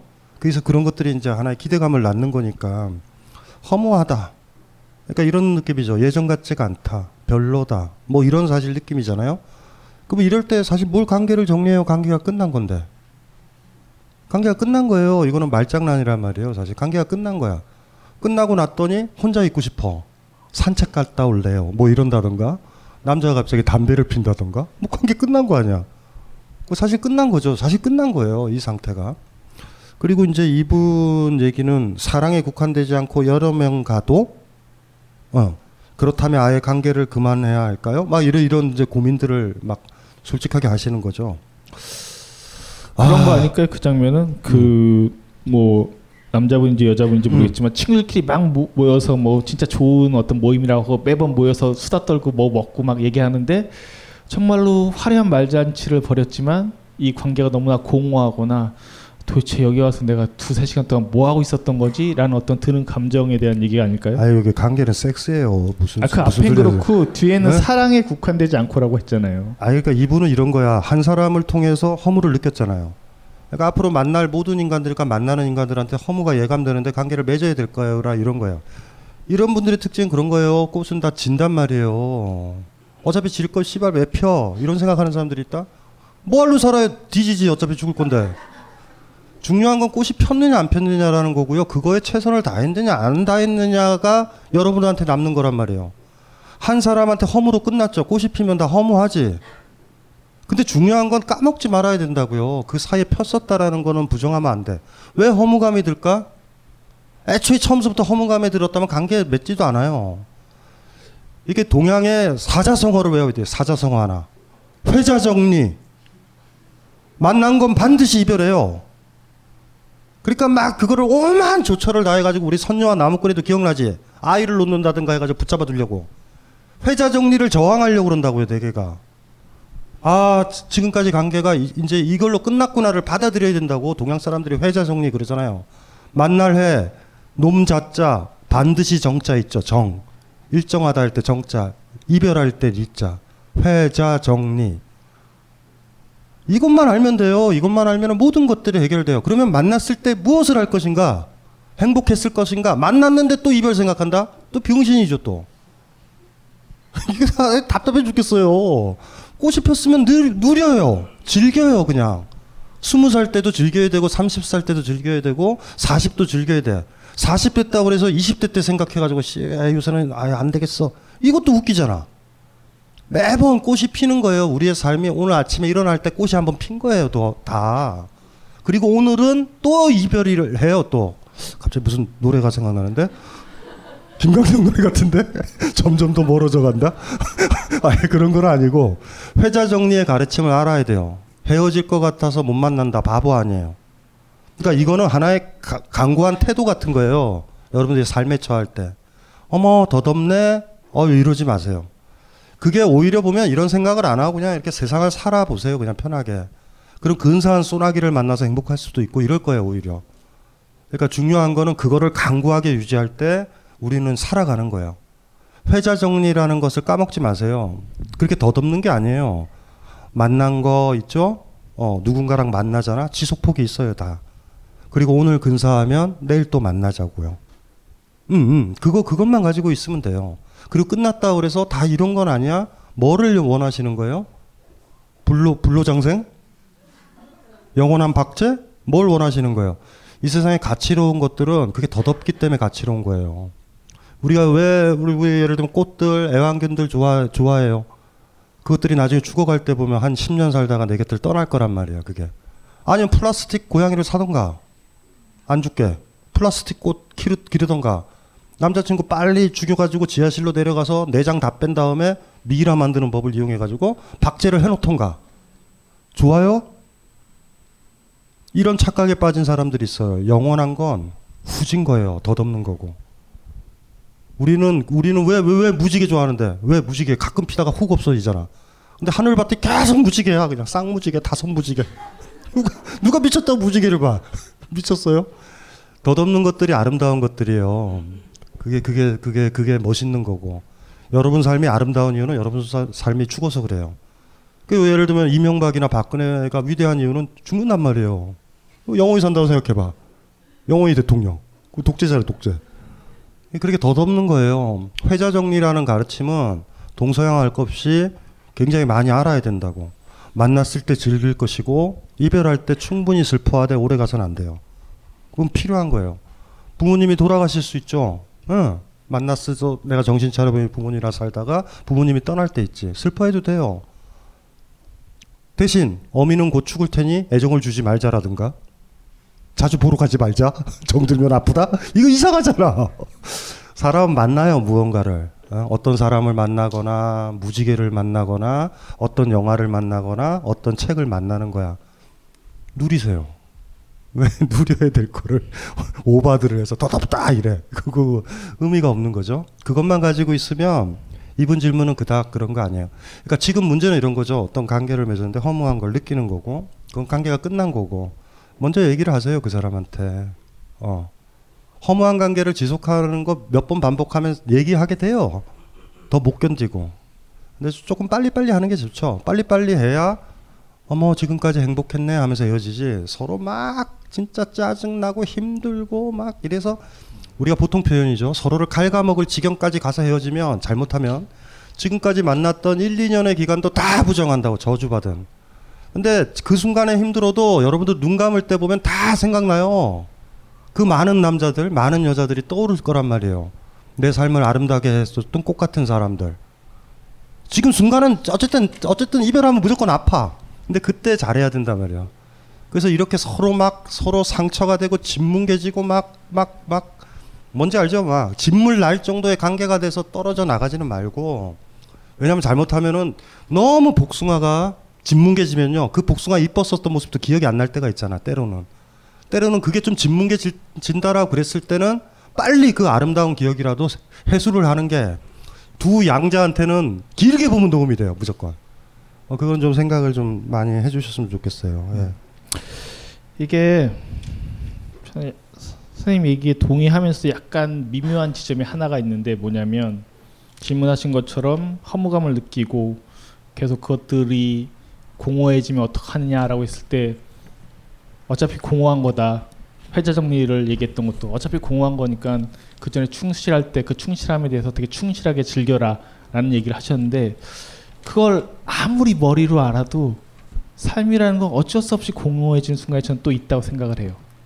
그러니까 내가 이게 맞는 거야. 충실하면 돼. 열심히 하면 돼. 그리고 정리할 때는 잘 정리하면 돼라고 생각을 해도 어쩔 수 없이 오는 인간의 그 존재론적인 공허가 있다고요. 그건 죽음이란 것과도 마찬가지로 텅 비어 있는 구석이 있기 때문에 그거를 강 선생님이 자주 얘기하는 것처럼 어떤 강한 주체로 그걸 잘 극복을 할 수 있다면 좋겠지만 그게 잘 안 될 때도 분명히 있을 것 같아요.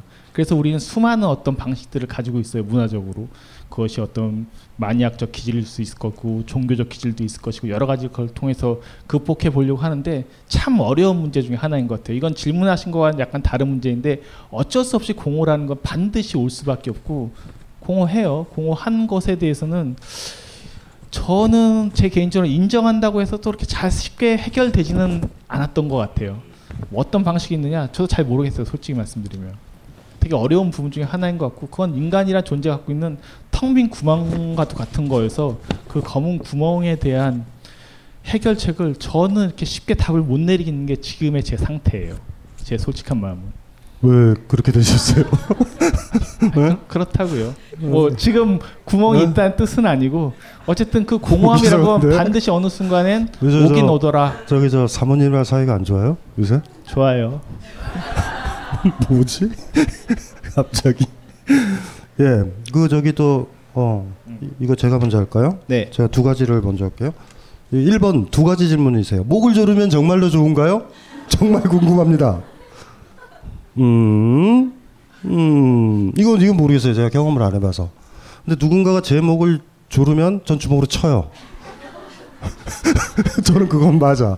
그런데 말이죠. 이건 제가 확신을 못하는 거예요. 그렇게 죽을 지경까지 목을 그러니까 내 몸을 기꺼이 맡길 수 있는 어떤 사람한테 맡겨서 졸림을 당한 적은 없어요. 그러니까 이거는 이거는 얘기하기가 좀 힘든 것 같아. 근데 이 영화가 맞다면 정말 좋은가 봐요. 그렇다고 그렇다고 한번 해보기도 좀 마땅치 않은 그 묘한 건데 이거는 이상윤 선생님이 여러 경험이 많으니까 이상윤 선생한테 이상윤 선생한테 어떠세요?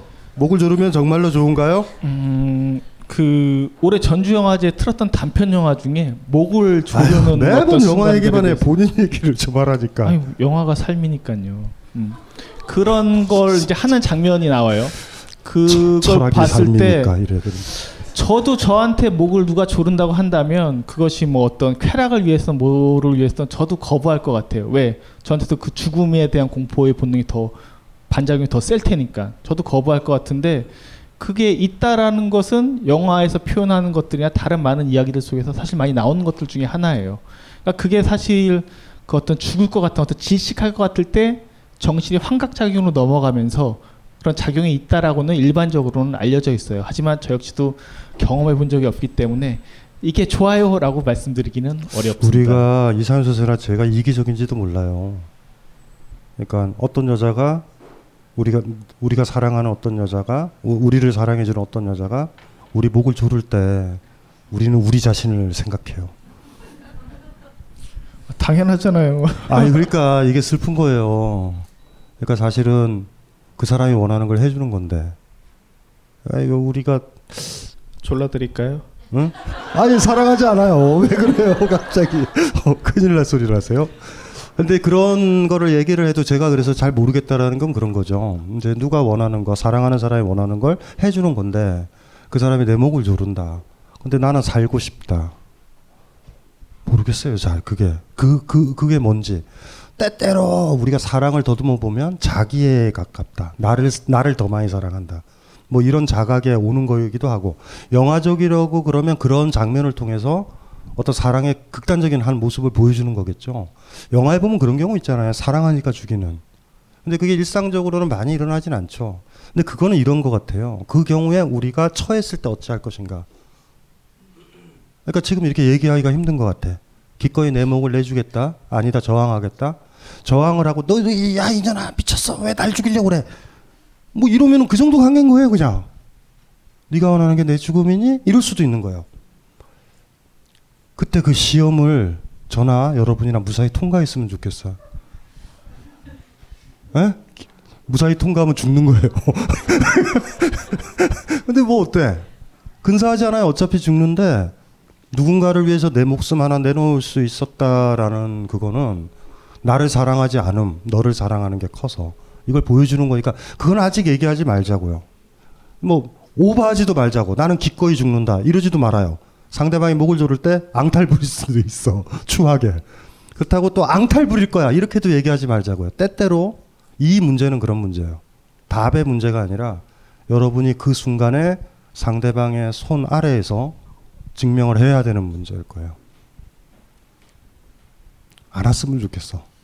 상대방이 굳이 그걸로 증명 안 했으면 차라리 어, 반지를 사줘. 이런 이런 것들이 좀 편한 것들 있잖아요. 편한 것들로 좀 했으면 좋은데 갑자기 너 나를 사랑하면 죽어줄래? 이럴 때 이런 이런 어떤 극단적인 그 증명을 요구할 때가 올 거예요. 근데 이거를 내가 어찌할까는 결정하면 안 되는 것 같아요. 근데 한 가지 중요한 게 그게 어떤 요구이든지 간에 죽음이 아니더라도 어떤 요구이든지 간에 어, 그런 위기에 여러분 자신의 얼굴에 직면해 할 수밖에 없는 위기가 올 거고 그때 되면 뭐 많은 것들이 분명해지겠죠. 그러니까 이 부분은 이론의 문제는 아닌 것 같아요. 이론의 문제는 슬프죠. 그러니까 이, 이, 이렇게 극단으로 치받아 가는 게 그리고 그, 그딱 정도 없는데 굳이 주, 날 죽이려고 그러고 뭐 이러면 대략 난감이겠죠. 그러니까 이거는 얘기하기는 힘든 거죠. 어, 예, 힘든 문제인 것 같아요. 두 번째는 뭐냐면 이혼 후에 각자 새로운 애인이 그러니까 목을 조르면 좋으냐라는 질문하신 분의 질문의 두 번째요. 이혼 후에 각자 새로운 애인이 생겼는데 다시 원래 재결합을 원하게 되는 자신을 발견했습니다. 그러니까 뭐냐면 우리가 부부야 이혼을 했어. 그리고 각자 애인을 사귀었어요. 이 질문하신 분은 갑자기 이, 이 사람과 재결합을 하고 싶은 자신을 발견한 거예요. 하지만 배우자의 마음이 어떤지 예, 이 사람 마음이 어떤지 반응이 애매하고 연락하고 만나기는 하는데 반응이 뜨뜻미지근한 거예요 이 사람이. 저는 어떻게 해야 할까요? 제가 배우자 입장에서 싫어. 왜, 왜 싫어요? 왜 싫어요? 어 뒤에 또 뭐가 있어요? 아니 아니 그거예요. 그 얘기가 음. 뭐냐면 헤어졌는데 다시 재결합에 대한 욕구가 들었죠. 근데 이 재결합에 대한 욕구가 든 건 새로 만난 제가 새로 만난 여자가 여자가 마음에 안 드는 거예요. 저울질이 되는 거죠. 이 새끼가 훨씬 비교죠, 낫었다. 비교. 어, 어, 이렇게 음. 해가지고 했는데 얘는 딴 여자를 만나서 행복한 거야. 그러니까 뜨뜻미지근한 거죠. 이러면 어떻게 되냐고? 뭘 어떻게 돼요? 아무것도 아니지. 프로포즈를 하세요. 옛날처럼. 나를 만나주세요. 나를 만나주세요. 이거예요. 할 수 있는 건. 그러니까 두 가지 마음이 있을 거예요. 현재 만나고 있는 상대와 전 사람과의 비교. 그리고 동시에 이 남자도 혹은 이 여자도 누군가를 만나고 있으니까 그것이 보이는 어 버렸는데 사실 괜찮은 건가? 라는 생각. 이게 이제 두 가지가 뒤엉켜 가지고 더 복잡해지는 것이 아닌가 싶고 저는 단절되는 건 만약에 선택을 했고 결단을 했다고 한다면 정확하게 단절해 보는 게 더 중요한 것 같아요. 근데 지금 보면 단절이 아니라 계속 그 상태를 유지하면서 계속 걸치고 있거든요. 이쪽으로든 저쪽으로든. 그렇기 때문에 내 마음과 내 감정이 무엇인지가 정확하게 정리가 안 되는 게 이분의 상태가 아닐까 싶은데요. 그러니까 그거를 그걸 항상 조심해야 되는 게 음, 누구랑 헤어진 완전히 헤어진 다음에 누굴 만나야 돼요. 그런데 헤어진다라는 마음이 들고 관계가 내면적으로 정리됐다고 그래서 겉으로 관계를 유지한 관계를 유지하고 새로운 관계를 맺으면 파괴돼요 계속. 계속 이런 식으로 이루어진다고.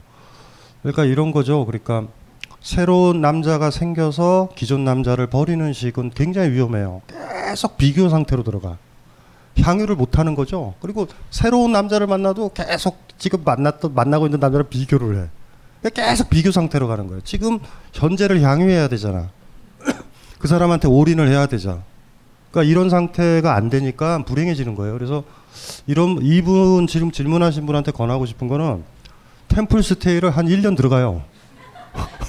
그래가지고 아예 관계를 다 끊어버려. 그리고 단절. 나오는 거죠 어느 날 강호에 나오듯이. 그래서 새로운 남자를 훅 만나서 사랑에 빠지는 게 제일 좋죠. 템플스테이에서 스님과 사랑에 빠지면 어떻게 해요? 음 그럴 수도 있구나. 조심해야 어떡하지, 돼. 어떡하지? 완벽한 단절은 아니야. 동학사 동학사나 이런 데 가세요. 동학사, 비구니 사찰 이런 데로 들어가셔 가지고 1년간 1년간 있어야 돼요. 그러니까 그런 단절의 시간들을 겪어야 돼요. 그러니까 양다리 걸치면 안 되거든요. A라는 곳에도 가고 B라는 곳으로 가는 티켓을 같이 가지고 있으면 그 곳에서 누릴 수 있는 걸 못 누리는 것 같아요. 그래서 어떤 관계가 마무리되면 애매할 때 다른 관계를 연결시켜서 이렇게 갈아타기 하듯이 가면 계속 새로운 만나는 사람도 지금 기존에 만났던 사람과 계속 대조 상태에 있죠. 계속 계속 그런 식으로 가니까 잘못하면 너무 피곤해요 인생이. 그러니까 상대방의 문제는 아니에요. 우리 자신이 피곤해지는 거예요 많이. 그러니까 그거는 좀 생각을 좀 잘해봐야 돼요. 그러니까 한 사람과 헤어졌을 때 내 마음 속에서도 그 사람이 다 지워져야 돼요. 죽었거나 완전한 이별했다 안 만난다가 중요한 게 아니에요. 내 마음에 어떤 사람, 어떤 남자, 어떤 여자가 있고 새로 만나면 계속 비교가 되잖아. 이 상태 되면 그 사람을 잘 몰라요. 모르게 된다고. 그 가치를. 그러니까 그거는 조심하셔야 될 것 같아요. 그래서 누군가가 이렇게 뭐 마음에 드는 사람이 있다고 그러더라도 기존에 또 만났던 사람이 있으면 안 만나면 공허감이 있다고 공허감이. 그래서 누군가가 그, 그 비어있는 자국 그걸로 훅 들어오면 그냥 채워진다라는 착시 효과도 벌어져요. 그러니까 당분간 누구와 헤어지면 가슴에 구멍이 이렇게 뻥 뚫린 상태예요. 그 상태가 뻥 뚫린 게 아물어질 때까지 누굴 만나면 안 돼. 그러니까 누구를 만나게 되면요, 이- 여기 구멍 뚫린 거에 그냥 손 하나 쑥 집어넣고 발 하나 쑥 집어넣어서도 대충 맞아 보인다고. 근데 그건 아무 의미도 없는 것 같아요. 그러니까 이 인생 낭비, 시간 낭비 이럴 수가 있으니까 예, 그건 그렇게 하시면 될 것 같고, 요거 요것도 영화 얘기인 것 같은데요. 어, 30대 후반 여자가 보기엔 그렇게 괴롭지 않았어요. 음, 김기덕 감독의 영화에서 간혹 여성의 몸이 훼손당하는 장면, 자해이거나 혹은 타인에 의해서 장면에서는 매우 거북하고 보기 힘들었는데 이 영화에서는 남자의 몸이기 때문인지 그냥 무덤덤하게 봤습니다. 아, 그리고 어느 정도 사다의 마음이 이해가 됐어요. 된다는 거구나. 집착할 수 있고 가지고 싶고 그런 게 사랑이라고 생각합니다. 성기를 갖고 간 것도 뭐 기념품 같은 것이라고 생각해요. 여운을 남기기 위해서가 아니었을까 싶습니다. 네. 기념품 좋다. 아름다운 표현이에요. 어. 아, 기념품? 근데 물론 사랑에도 기념품이 필요할지도 모르겠는데 어, 사다의 마음은 사실 이게 이제 영화가 만들어진 배경이 워낙 36년에 센 사건이었다가 한참 거의 40년이 지나서 만들어진 영화라고 생각하셔야 되거든요. 그만큼 이 얘기는 여러 가지 일본 문화에서 이제 회자가 됐었던 것 중에 하나고 이 영화 말고도 사실은 이 사다에 대한 또 다른 영화가 이미 있었어요. 1년 전에 그 일본에서 나왔었다고 알려져 있어요. 다른 감독에 의해서. 그만큼 이제 센 사건이었었는데 기념품이라고 그걸 표현하게 되는 거라면 그때는 어 지금 말씀하신 것처럼 그 남자의 몸이 좀 사랑이라고 보시진 좀 않는 것 같아요. 기념품이라는 단어가 갖고 있는 약간 그 거리를 두고 대상화시키는 느낌이 분명히 있거든요. 사다 입장에서 그리고 그 증언들이나 일부 기록들을 이제 제가 본 거에 따르면 그 여자는 진짜 사랑했던 것 같아요. 사랑했고 그것들을 극단적으로 소유하고 싶은 열망이 너무나 커져서 다른 주변의 것들이 다 안 들어온 거죠. 아까 에로티즘 말씀드렸는데 에로티즘의 상태에 극단적인 상태에 빠지면 뭐가 마비가 되냐면 이성이나 우리의 어떤 관념이나 이런 판단들이 다 중지가 되어 버리거든요. 사단은 그랬던 상태이죠. 그러니까 사랑의 그 광기나 집착에 너무나 빠져 있어서 저걸 기념품 뭐 이런 의식조차도 없이 그냥 소유하고 싶다는 그 순수한 열망 그 자체만 남아 있는 캐릭터가 보, 캐릭터라고 보여지기 때문에 어, 이렇게 질문 주신 것처럼 기념품의 느낌이라고 한다면 오히려 이 차원을 다시 세속적인 걸로 확 돌려서 가시는 게 아닌가 싶은 생각이 들어서 어, 그전 질문도 좀 그렇고요. 그 남자의 몸이라고 괜찮고 여자의 몸만 괜찮고 그런 걸까요?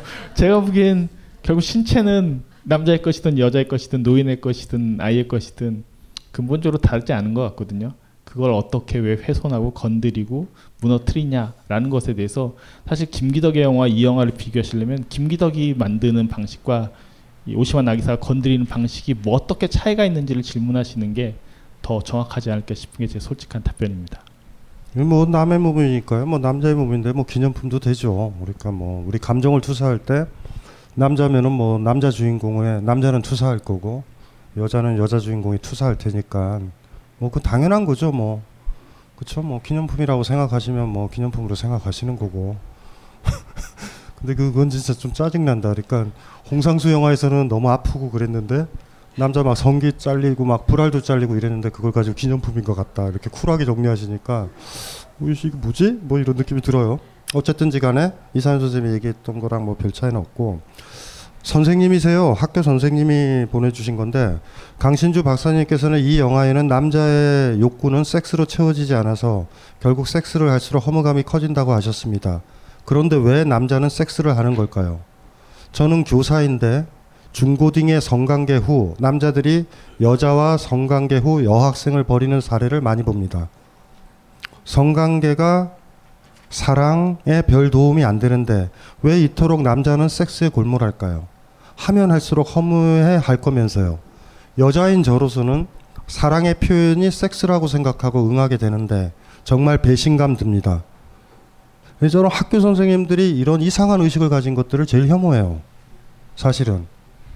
그러니까 이게 굉장히 사실 심각한 거거든요. 섹스를 절대적으로 보는 사람들이 있어요. 음란한 사람들이에요, 사실. 제가 옛날에도 얘기했지만 어, 이 세상에서 제일 음란한 사람들이 정상적인 학교 선생님들이랑 아무 관계도 안 가진 주부들이에요. 가장 플라토닉 사랑을 하는 사람은 매춘부예요. 성관계 가진 걸로 사랑이 증명 안 된다는 걸 매춘부는 너무 잘 알아요. 그러니까 거꾸로 이 전도된 의식이 뭔지 모르겠어요. 그러니까 섹스를 너무 귀하게 그 신성시 시켜요 캐릭터가. 무슨 말인지 알죠? 섹스가 사랑의 표현이다. 무슨 개뿔. 이런 음란한 소리가 어디 있어요? 그럼 나중에 돼서 두, 두 부부가 섹스의 능력이 현저히 떨어지면 사랑 안 하는 건가요? 오히려 매춘부들이 더 잘 알아요. 그래서 예전에 19세기 문학에서 모파상이나 프랑스 파리의 문학들 보면 매춘부 얘기 많이 나오죠. 매춘부가 오히려 사랑을 알고 보통 요조숙녀 같은 애들이 음란하다라는 걸 보여주는 게 많잖아요. 딜레마예요, 딜레마. 섹스라는 거에 집중하고 있다는 것만큼 음란한 게 없는 거예요. 사랑의 표현이다. 그러니까 일단은 이런 의식을 가지시면 안 돼요. 이런 의식을. 그 옛날에도 다상담할 때도 제가 누누이 그랬지만 섹스라는 건 남자 여자가 관계를 맺는 많은 가지수 중에 하나예요. 사랑의 표현도 뭣도 아니에요. 때때론 그 사람 머리 골라주는 거 하나도 사랑일 수도 있어요. 물론 중요한 부분이긴 해요. 중요한 부분이긴 해요. 남녀가 서로 만져준다. 어, 예를 들면 우리의 성기라는 것도 피부 아니에요. 예? 성교를 못한다고 해도 쓰다듬어주고 등 만져줘서 남자가 내 등 쓰다듬어주는 거랑 다르다고요. 하- 강연 가면 할머니들이 제가 등 쓰다듬어주면 좋아한다고요. 제가 남자니까. 무슨 소린지 알죠? 그, 그분이 뭐 어떻게 할 거예요? 일은, 일은 여든 가까이 됐는데. 예를 들면 삼척 같은 데 강의했었을 때 막 저 저 독자라고 할머니들이 막 책 사가지고 오세요. 그러면 제가 이렇게 쓰다듬어 준다고. 그럼 좋아하세요. 얼굴 빨개지고. 우리가 뭐 어찌 할 거예요? 그 삼척에서? 그 때때로 그런 것들도 에로틱한 거예요. 사실은. 성기 집중적인 생각이죠. 그 섹스 성교죠. 성교는 궁극적으로 허니문 때 돼야 된다라는 이런 발상들. 이거 굉장히 심각한 문제예요. 이러면은 서로 손잡는 것도 사랑일 수 있다는 걸 모른다고. 그리고 그런 커플들이 시간이 가면 어떻게 되는지 아세요? 서로 간에 신호가 돼가지고 40, 50 먹은 부부들이요. 손 안 잡아. 부인이 오해할까봐. 무슨 말인지 알죠? 손 잡는 걸로도 충족할 수 있다고. 근데 손을 안 잡아. 오해할까봐. 그리고 부인도 옷을, 쓰- 무, 무슨 소린지 알죠? 남편을 배려하면 속옷을 못 바꿔. 남편이 의심할까봐. 무서워할까봐. 이게 뭐예요, 이게 도대체 관계가. 그래서 계속 낡은 소복을 입은 슬픈 여자의 사랑도 있어요. 뭔지 알겠지? 남편을 진짜 아끼는 거야. 그래서 마음에 드는 속옷은 혼자 몰래 입고 밤 뭔지 알죠? 밤에 되면 옛날 속옷을 입어. 아우 너무 이상해서 추하잖아. 이런 커플도 생길 수 있어요. 그리고 이 섹스에 대해서 왜 남자들이 그렇게 집중하느냐 뭐 여러 가지 문제가 있죠. 그러니까 그거는 뭐 우리가 이제 인간도 어, 남자랑 이렇게 있잖아요. 그리고 아이를 돌보는 것이 배에서 아이를 기르는 것, 임신과도 관련된 어떤 해묵은 어떤 공포와 또 직접적으로 느끼는 그런 감각이겠죠. 이제 그런 감각들과 관련된 거죠. 그 남자들은 책임을 좀 안 지죠. 사실은 동물 세계에서도 의외로 그런 면이 많고 그런 것과 일정 부분 관련도 되어 있지만 또 하나가 이렇게 생각하시면 돼요. 아까 이제 자기 제자들이나 이런 그 학생들 보면 남자아이들이 그렇게 하고 여자아이들은 이렇게 하고 했는데 대개 여자아이를 버리더라라고 얘기했잖아요. 판타지가 많은 거예요, 판타지가. 남자들한테. 판타지 뭔지 아시겠죠? 우리가 포르노라든가 기타 등등을 통해서 굉장한 희열을 줄 거라고 얘기를 했었거든요. 근데 그 여자한테 그 희열이 없는 거야, 사실은. 그 희열은 존재하지 않거든요, 대개가. 그러니까 이런 판타지죠. 그러니까 오히려 보면 왕성한 성생활들이 아이들한테 허락돼야 돼요. 저는 이거 굉장히 필요하다고 봐요, 의외로. 그래서 이런 거 이런 거죠. 남자친구를 만나도 이래야 돼. 내가 몇 번째 여자냐? 내가 열 번째 이상이어야 된다. 이 얘기를 해야 된다고요. 왜냐하면 막 나는 너를 만나기 위해서 한 번도 차지 않았어. 분명히 나랑 자면 실망해요. 그, 그 남자는. 어, 어, 가까이 오지 마라. 위험하다. 우리 관계는 끝난다. 그렇게 순수한 남자랑은요, 관계를 하- 하면 안 돼요. 100% 만족시키지 못해요. 뭐, 뭐, 뭐가 뭐가 됐는지도 모르는 거죠. 그래서 그런 어떤 성적인 부분에 있어서 사회에서도 어, 10대, 20대 때 굉장히 자유로워야 되고, 성교육의 핵심은 피임 교육이에요. 다 필요 없어. 무슨 소린지 알죠? 피임 교육만 제대로 하면 되고, 저 그거에 좀 liberalize 해줘야 돼요. 우리 부부들 중 기억나시죠? 많은 부부들이 그 부부 되면 뭐 남편한테 뭐 먹이는지 알아요? 해구신. 그리고 그 저기 서, 서, 서, 성기는 그거 약 뭐야? 비아그라 부인이 먹여요. 그게 뭐예요, 그게? 그 정숙한 부인이. 그 요조숙녀가 성기 키워서 뭐 할 건데? 발기부전을 치료해서 뭐 할 건데요? 남편이 사야 돼요. 그거는 유일하게. 부인이 사다 주는 거 이거는 이거는 말도 안 되지. 남자 성기를 기부스하는 거랑 비슷한 거예요. 어? 그러니까 이 탐욕들을 보세요. 이 욕망들을 보세요. 섹스가 사랑의 표현이다? 어우, 개뿔이죠. 전혀 그 문제의 핵심을 못 잡은 거예요. 그러니까 이거를 좀 잘좀 생각을 해봤으면 좋겠어요. 그러니까 남녀가 맺을 수 있는 많은 관계, 많은 관계들 중에 하나다. 이 영화에서 섹스 중독과 같은 측면은 어디서 생기죠? 사다와 기치의 관계는요, 섹스밖에 없잖아. 무슨 소린지 아시겠죠? 그리고 이 기치가 멋있는 이유는 그 관계밖에 없으니까 끝까지 가주는 거예요. 그러니까 이 사람들이 뭐 예를 들면 뭐 테니스를 친다든가 뭐, 뭐 다른 것들을 하면 돼. 아주 힘든 작용으로 하나로 간 거죠. 집착, 어떤 것들에 대한 몰두 거의 병적인 이런 오타쿠 같은 증세는 파괴로 가는 것 같아요. 제가 봤을 때 마치 무슨 상태냐면 죽을 때까지 두 커플이 짜장면만 먹는 사이. 그 무슨 소리인지 알죠? 계속 짜장면만 먹어. 와 무서운 사이예요. 그게 얼마나 갈까? 그런데도 이 영화의 아름다움은 죽을 때까지 짜장면을 먹는다는 거예요. 그래서 그래서 무시무시한 느낌도 사실 드는 거죠. 그래서 여기 분명히 학교 선생님이시거든요. 요조숙녀로 잘하셨고 공부도 잘하셨고 타의 모범이 된다고 이렇게 하실 거예요. 그리고 뭐 여러 얘기도 하시지만 이거부터 보, 바꾸셔야 돼요. 섹스는 사랑의 표현이어야 된다. 섹스를 해봐야지 사랑인지 아닌지 알죠. 나를 배려하는지. 이게 이게 이거 굉장히 잘못된 발상이야. 완전한 사랑이 올 때까지 기다리라는 얘기거든요. 올까? 사무엘 베케트의 고도를 기다리며 갔거든요. 고도는 언제 와? 이러는 거 졸라게 안 오고 이런 게 어딨어 이런 게. 그러니까 이 학교 선생님서부터 누군지 모르지만 아주 왕성한 성관계를 하셔야 돼요. 에? 제가 권하기는 그리고 아이들한테 그렇게 좀 교육을 시키셔야 돼. 피임 조심해라. 그리고 그 남자다라고 생각을 하면 괜찮은 여자다라고 생각하면 사랑을 나누되 그 저, 서로 간에 좀 정직한 관계를 맺어라. 그러면 시간이 지나면 애들이 좀 성숙해지죠. 그런 아이들이 나중에 결혼 생활을 하거나 나이 들어서 연애를 하면 지금 기성세대들처럼 그렇게 힘들진 않을 것 같아. 그쵸? 전 그랬으면 좋겠어요. 물론 그 사이에 힘들어요, 아이들. 막 그러면서 힘들겠죠, 막. 처음엔 뭐 어떤 그 고등학교 아이가 어떤 여자랑 어떤 남자랑 잘 때 서로 우린 영원히 사랑할 거야 이랬을 거잖아. 근데 판타지 때문에 섹스를 딱 가져놓고 아침에 딱 이럴까? 영원히 개뿔 위험하다 이럴 거야. 그런 자기 환멸도 느끼는 거죠. 이제 그러면서 아이가 성숙해지는 과정이니까 저는 그랬으면 좋겠어요. 여러분이 만나는 사람들이 많이 성숙한 사람과 만났으면 좋겠어요. 미숙한 어린이 말고 어린이들은요 패턴이 있어요. 성숙하면 여러분을 떠나요. 엄마 품을 떠나듯이. 완전히 성숙한 상태에서 내 곁에 머무는 사람이 있어야 돼. 모든 어린아이의 패턴이 있잖아요. 어린아이는 성장하면 떠나. 나를, 나, 나를 어떻게 키웠는지 고민도 안 해. 그냥 떠나는 거예요. 음, 그 상태 좋지 않죠? 그래서 이게 딱, 딱 누굴 만나면 간을 보는 거예요. 너는 몇 살이니? 라고. 서른 살이라고 해, 그래도. 그리고 금방 알아야 되죠. 너는 미숙하구나. 라고. 미숙한 사람과 관계를 맺지 마세요. 미숙한 사람이 요구하는 건 성숙이에요, 되게. 그리고 여러분들이 성숙시키면 그 사람은 여러분 곁을 떠나. 네, 그러지 않았으면 좋겠다라는 생각. 교육을 좀 그렇게 했으면 좋겠어요. 우리 교육이 목, 목적이 지덕체잖아, 지덕체. 이 체에 좀 많은 강조를 했으면 좋겠어요. 어, 몸을, 몸의 그 반응, 아유, 생각해봐요. 그게 너무 잘 돼서 20대 때 있죠. 연애할 때 막, 모텔에 가서 막 3박 4일 사랑하는 그 커플, 그때 해야 되잖아. 다 늦어서 30, 40대 가지고 막, 아우, 대략 난감이죠. 몸도 감당 못 하면서.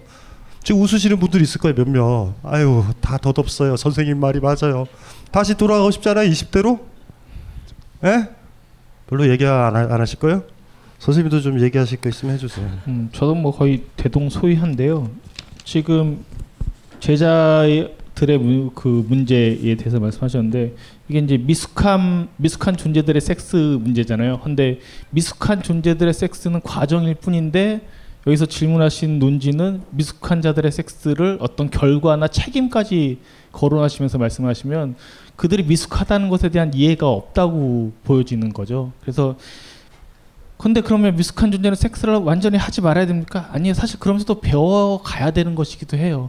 미숙하기 때문에 그렇습니다. 그래서 미숙한 사람들의 어떤 관계를 맺는 방식, 섹스를 하는 방식 이런 것들에 대해서 그 미숙한 존재들이기 때문에 보완해 줘야 될 거. 아까 말씀하신 피임이라든가 조심하고 주의하고 배려해야 될 것들에 대한 것들을 끊임없이 얘기해 주는 게 더 중요하지 그들을 어떤 결과를 책임질 수 있는 존재로 얘기하기 시작하면은 이건 답이 좀 안 나온다고 생각을 하기 때문에 미숙한 존재를 미숙한 존재답게 바라보는 것이야말로 어, 질문하신 것에 대해서 가장 중요한 답변이 아닐까 싶습니다. 그러니까 진짜 문제죠. 고등학교 아이가 어떤 고등학교 아이라 성관계를 가졌는데 저는 이 여자랑 결혼하고 돈을 벌 거예요라는 시기 선생님이 원하시는 시기인지 잘 모르겠어요. 저는. 저는 모르겠어요. 그러니까 아까 이 선생님 얘기한 게 그거예요. 미숙한 걸 미숙한 것으로 받아들이자. 마치 자기가 연애한 것처럼 어른들 성숙한 사람이 연애하는 것처럼 그리 얘기하면 사람들이 어찌 배워요. 우리 그 저 처음 사랑하실 때 여러분들 얼마나 미숙했어요. 예? 근데 그때 그 미숙한 거 옛날에 저희 여자 선배들 보면 불쌍한 사람들 많아요. 어? 키스 한 번 했다고 결혼한 여자들. 막 터프한 척 살았어요. 막 페미니즘에 무장했는데 기껏해서 나중에 청첩장 돌린다. 이유는 딱 하나. 키스를 했어. 아유 행복했을 것 같아요? 성숙이요? 난 모르겠어요. 그게 성숙인지. 성숙은 그런 것 같아요. 내가 어느 정도 수준에 있는지를 정확하게 알아야 성숙인 것 같아. 유, 유치한 사람들은요, 자기가 그 정도 수준이 모르는, 아닌데도 그 정도 수준이라고 생각하는 게 유치하잖아. 어린애들 모르잖아. 공부하는 거 힘든지 모르고 나는 열심히 하면 나사에 가가지고 뭐 할 수 있어 이러잖아. 근데 나이 들면 알잖아. 토익이 안 된다. 일단 나사를 먹고 이걸 알잖아. 그러니까 자기 자신을 아는 거죠. 예, 이런 것들이죠. 그러니까 왔다 갔다 할 거예요. 막 어떤 여자랑 어떤 남자를 자고 나면 막 동네 친구들, 반 친구들한테 성숙한 척 할 거야. 무서우면서. 막 이런 과정들을 거치겠죠. 근데 갑자기 책임을 질게요. 제자가 그런다고 그랬을 때 너는 훌륭하구나. 섹스는 사랑의 표현이에요. 때 이러면은 아이가 어, 어 이거, 이거 이게 나중에 어찌 살지 모르겠어요. 그 사람들이 요거 요것도 얘기. 네. 갑자기 왜 이렇게 분위기가 조용하지? 노래를 하나 해야 되겠는데?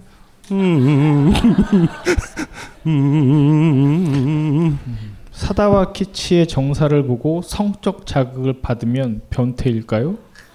변태여도 개의치는 않을 것입니다. 뭐 개의치 않을 것이면서 뭘 이렇게 변태인지 질문을 하세요? 개의치 안다고 개 개의하고 있어요 지금. 개의하고 있는 음, 거네. 음. 근데 변태는 아니죠. 당연히 벌거벗은 장면을 보고 성기가 삽입되는 장면들을 보면 차고 받을 수 있는 거죠. 그건 당연히 자연스러운 인간의 반응 아니겠습니까? 근데 뭐 그걸 갖고 개의치 않겠다시면서 개의하는 질문을 하시면은 뭐 굳이 뭐 대량 난감입니다. 뭐뭐 뭐 이런 것도 아 이제 드디어 이제 성상담처럼 되는 것 같아요. 강신주 박사님께 묻고 싶습니다. 27살 남자입니다. 밤마다 스트레스를 자유로 풉니다. 이제 습관이 되는 것 같습니다. 어떻게 하면 좋을까요?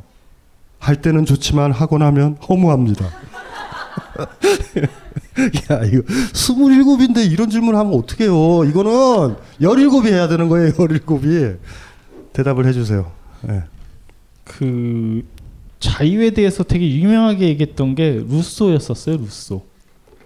루소. 그 에밀이라는 유명한 교육적 철학이 되는 사실 에밀 읽어보면 여러 가지 모순점들이 있지만 루소가 이제 자의하는 것에 대한 어떤 제의식 같은 것들을 고백하는 부분들이 고백록 보면 이렇게 나오는 걸 보면서 그렇죠 어느 정도 이제 아까도 말씀드렸었지만 저희가 성에 대해서 혹은 내가 쾌락을 느끼는 거에 대해서 희한한 죄의식들이 있단 말이에요 문화적으로든 개인들이 성장하는데 아까도 계속 반복적으로 얘기하는 것 중에 하나가 뭐냐면 쾌락을 느끼는 건 그 자체는 죄는 아니에요 쾌락을 제약시하는 것은 정말로 뭐 서구에서는 기독교 문화가 대표적으로 들어오면서 그렇게 됐다라고 많은 인류학자들이 지적을 하는데 쾌락 그 자체는 인간의 한 본성 중의 하나예요. 다만 뭐 이 영화에서 등장하는 것처럼 그것이 극단적으로 가거나 어떤 정도 이상으로 갈 때는 그게 문제시 될 수 있겠죠. 저렇게 파멸과 파국으로 치닫게 되니까. 근데 뭐 개인적으로 매일 밤마다 그렇게 그것이 이제 습성화 되셔가지고 그래서 상처가 난다거나 상처가 날 수도 있잖아요. 그렇죠? 상처가 난다거나 그게 어떤 신체적 훼손으로 이어질 때는 그건 좀 약간 생각해 보셔야 되는 차원이 있지만 그렇지 않다고 한다면 그게 기본적으로 큰 문제는 아니다라고 생각할 수 있고 문제는 그것이 너무나 또 습성화돼서 그 다른 이성을 만나는 것에 대해서 공포심이 생기거나 그걸 합리화하는 방식으로 또 전개가 된다면 그것도 역시 정신적으로 좀 문제가 생길 수는 있다. 좀 자연스러웠으면 좋겠다라고 말씀드리고 싶은데 뭐 지금 개인이 처한 상황이 어떤 것인지는 제가 정확하게 이 질문만으로는 알지 못하겠으므로 오래된 인류의 문화에서 자유에 대한 죄의식은 사실 되게 오래된 고백 중에 하나였었고 그건 성장기 때 다 누구나 있는 거다. 강삼 얘기한 것처럼 17살이면 이 질문이 되게 음 그래 심각하게 들어줄 수 있어라고 하지만 27살이 되셨는데 그렇게 말씀하시면 약간 그런 자기가 느끼고 감각하고 책임져야 될 것들에 대해서 약간은 조금은 미, 미숙하신 게 아닌가 싶은 생각이 들어서 좀 그런 걸 빨리 벗어났으면 좋겠다라는 게 제 개인적인 생각입니다. 그래요. 그 저기 저 음. 그러니까 슬픈 거죠. 그리고 이제 머릿속에 생각을 하고 계시는 거예요. 이제 성교에 대한 전형적인 이해를 가지고 있, 는 거죠. 그러니까 여, 어, 여자랑 해야 된다. 아, 라는 이런 느낌도 있고 그런 어떤 관념적인 것들이 많이 계시는 거예요. 그리고 음, 이제 그런 문제죠. 뭐 그리고 허무하다. 어, 여자랑 직접 성관계를 가해도 허무해요. 기치처럼. 어, 그것도 올 수도 있는 거예요. 그러니까 뭐든지 허무해요. 허무하다라고 생각하는 거를 극복할 수 있는 방법은 없어요. 이분이 좋은 얘기 했잖아. 한때는, 할 때는 좋지만 하고 나면 허무합니다. 할 때는 좋다에 포인트를 찍어야 돼요. 할 때는 좋다에. 허무하다라고 이 느낌의 이 포커스의 방점을 찍으면 굉장히 위험한 것 같아. 어, 할땐 좋아야 돼요. 여행 갔을 때도 그러잖아요. 집 나가면 개고생이다. 이렇게 생각하면 안 되고, 그때 좋았었었던 그걸 가지고 우리는 가는 거거든요. 그래서 하시면 될 것 같고 뭐 그냥 꿋꿋하게 하세요. 그리고 또 하나가 이 사회가 이렇게 너무 바쁘죠. 너무 바쁘고 경제적으로 안정도 안 돼 있고 27의 나이인데도 이렇게 혹여 이것이 어떤 애인, 어떤 여성들한테 여성한테 프로포즈를 못하는 그런 어떤 모습에 자기한테 말려들었다면 이건 이제 문제예요. 그러니까 예를 들면 그런 것들이 있거든요. 그러니까 그게 묘한 건데 남자들한테 있는 건데 남자들이 막 일이 잘 됐을 때는 성적으로 굉장히 강해지고 당당해져요. 근데 위축이 되거나 직장에서 해고되거나 막 이랬을 때는 막 막 그 뭔지 알죠? 막 붕괴된단 말이에요. 그래서 이게 그, 이게 그러니까 남자들 여자들은 어쩐지 모르겠어요. 남자들 입장에서 그 강하게 내가 이 세계를 지배한다라는 느낌이 들었을 때 성적인 것들은 굉장히 좀 당당해져요. 여러 가지로 그게 같이 연동이 되더라고요. 제 옛날의 경험에 비춰봐도 그래요. 그거는 대개가. 그러니까 어떤 남자가 당당하게 아 그쵸 무슨 소리죠? 아주 쉽게 모텔이나 호텔비를 남자가 당당하게 댔었을 때 여자랑 사랑하는 거랑 여자가 카드를 긁었을 땐 좀 달라요 많이. 그러니까 위축이 되는 거야 지가 지가 위축이 돼서 최선을 다해야지 뭐 이렇게 되면서 사랑이 가장 자연스러운 관계인데 의무가 되는 거예요. 더 열심히 하려고 더 흡족하게 해주려고. 그러니까 스스로 일종의 매춘부 비슷하게 되는 거예요 남자가. 돈을 받고 특급 호텔에서 자니 최선을 다하리라. 이런 알량한 그 뭐예요? 가부장이 가지고 있는 어떤 책임감? 이런 것들이 사실 관계를 붕괴시키는 거죠. 반면에 기치 얼마나 좋아. 돈 안 벌잖아요. 최선을 그냥 부드럽게 다해줄 뿐이에요. 근데 만약에 기치가 오버해서 네가 가서 돈을 벌어 왔으니 오늘은 한 번 더 할게. 뭐 이상하잖아요 좀. 그러니까 오히려 상대방 여자분이 원하는 것도 그런 건 아닐 것 같아요 그래서 이 자의의 행위가 혹여 자기가 이 세상을 살아가는데 아주 능동적이고 기쁘고 지배적이고 수동적이지 않는 예, 예, 그런 그거와 좀 관련이 되어 있다면 어, 자기가 좀 힘이 없다, 나약하다, 무기력하다 이런 느낌에서 오는 거 이러려면 나 혼자 그냥 해야지 이런 이런 느낌이라 그러면 그거는 좀 안 좋은 것 같아요. 그거는 그러니까 그건 좀 잘 생각을 해보셨으면 좋겠고 20대가 자기 뜻을 못 피죠. 옛날에 27 정도면 80년대 학번들이면 취업을 했을 나예요. 바로 군대 갔다 와서 4년제 나오면 취업이 됐으니까. 그래서 27, 28, 29, 남자가 30, 보통 여자가 25, 26에 결혼했었어요. 옛날에는. 지금은 결혼 시기가 늦춰지는 건 딱 하나예요. 정부가 상태가 안 좋으니까 신자유주의 정부 생기고 나서 너무 살기가 팍팍한 거예요. 특히 남자들은 막 여자를 책임져야 돼 이런 가부장적 교육을 많이 받았잖아요. 그러니까 자기가 경제적 능력이 없으니 위축이 되는 거죠. 그래서 사실 안타까운 거죠. 이 27의 이 질문이 우리한테 나오는 거죠. 그러니까 여기서도 얘기를 안 했지만 다른 20대들도 이런 사유를 할 거예요, 지금은. 그러니까 안타까운 거죠. 예? 고등학교 때 자위를 해서 문제가 제기돼야 되는데 20대 후반 군대 갔다 온 나이인데 그쵸? 자위를 해도 되고 좋긴 좋거든요. 근데 곧 허무해져요. 이 얘기가 나올 때 이건 또 어떤 점에서 확장을 하면 우리 사회의 한 문제이기도 해요. 서글픈 문제. 그러니까 이것도 조금 조금 좀, 좀 깊이 있게 좀 고민을 해봐야 될 것 같아요. 재수생들의 성적인 능력은 떨어지겠죠, 현저히. 음, 대학에 입학한 아이는 성적인 능력이 올라가요. 무슨 말인지 알죠? 이런 어떤 위축, 특히 남자들한테 굉장히 강해요, 이건. 네, 그러니까 만약에 여기 저 남편이 계시면 남편을 위대하다라고 얘기를 해주면 그 남편은 좀 괜찮아져요. 잔소리하거나 구박하면 남자의 성적인 능력은 현저히 떨어져요. 그 남편이 혼자 포르노 보면서 자해할 수도 있어요. 이거를 누가 방치했는가 이런 문제들도 좀 봐야 되죠. 때때로 거꾸로도 될 수 있죠. 자기가 힘이 세고 하는 일이 잘 돼서 성적인 능력으로 오기도 하지만 어쨌든 사랑하는 사이니까 너무 멋있어요. 난 당신 때문에 오늘 죽는 줄 알았어요. 이랬을 때 좀 그 힘이 좀 어, 외적인 생활을 할 때 나지 않을까 그런 생각도 해봐요 저는. 어쨌든 잔, 잔소리는 성욕 성욕 감퇴의 지름길이야. 막 시비질하는 거 있죠. 막 지금 열심히 하고 있는 거니? 뭐 성관계 할때 이러면은 야 그 남자가 어떻게 해 그거 대략 난감이지. 그러니까 그렇게 하지 말았으면 좋겠어요. 그러니까 남자가 굉장히 부리기 쉬워요 존재가. 아이고 잘한다, 아이고 잘한다. 난 당신 같은 남자를 본 적이 없어요. 막 그러면은 가일층도 올라갈 수도 있어요. 남자의 그 알량한 책임의식 그런 거 그런 것들 있죠. 그런 것들이 있거든요. 무슨 말인지 알아요? 남자친구가 그렇다고 잘해줘요 남자친구한테 자기가 최고야 막 이러 이러 이래주라고 그럼 취업도 잘하고 막 막 돈도 본다, 본다고요 막 최고인 줄 최고인 줄 알고 왜 고개를 격렬히 끈덕이는데 자 잠깐 쉬었다가 네. 하죠 예 그리고 이제 지금이 이제 12시 10분이고 더 이상 이제 먹을 것도 없고 가까운 편의점에 가서 뭐 먹던가 말던가 해서 지금 요만큼 정도가 있어요 네, 다음에는 이거를 쭉 해야 되는데 쭉 하고 이제 여기서 질문하실 분이 있을 거예요. 그러면 이제 이거 책을 좀 나눠드리고 12분 쉬고요. 지금 마지막 기회예요. 집에 갈 수 있는. 예, 지금 잘 잘 움직이세요.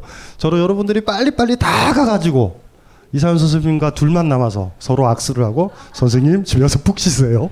이랬으면 좋겠는데 꼭 그런 사람들이 있어. 선생님 지금 저희를 보내면 어떻게 해요? 2시에 왜 끝나요? 차도 끊겼는데 4시까지 해주세요. 이런 사람들이 있는데 아주 나쁜 사람들이에요.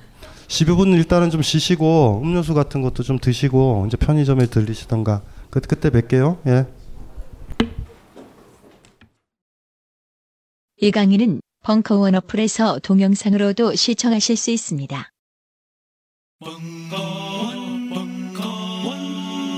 벙커원 라디오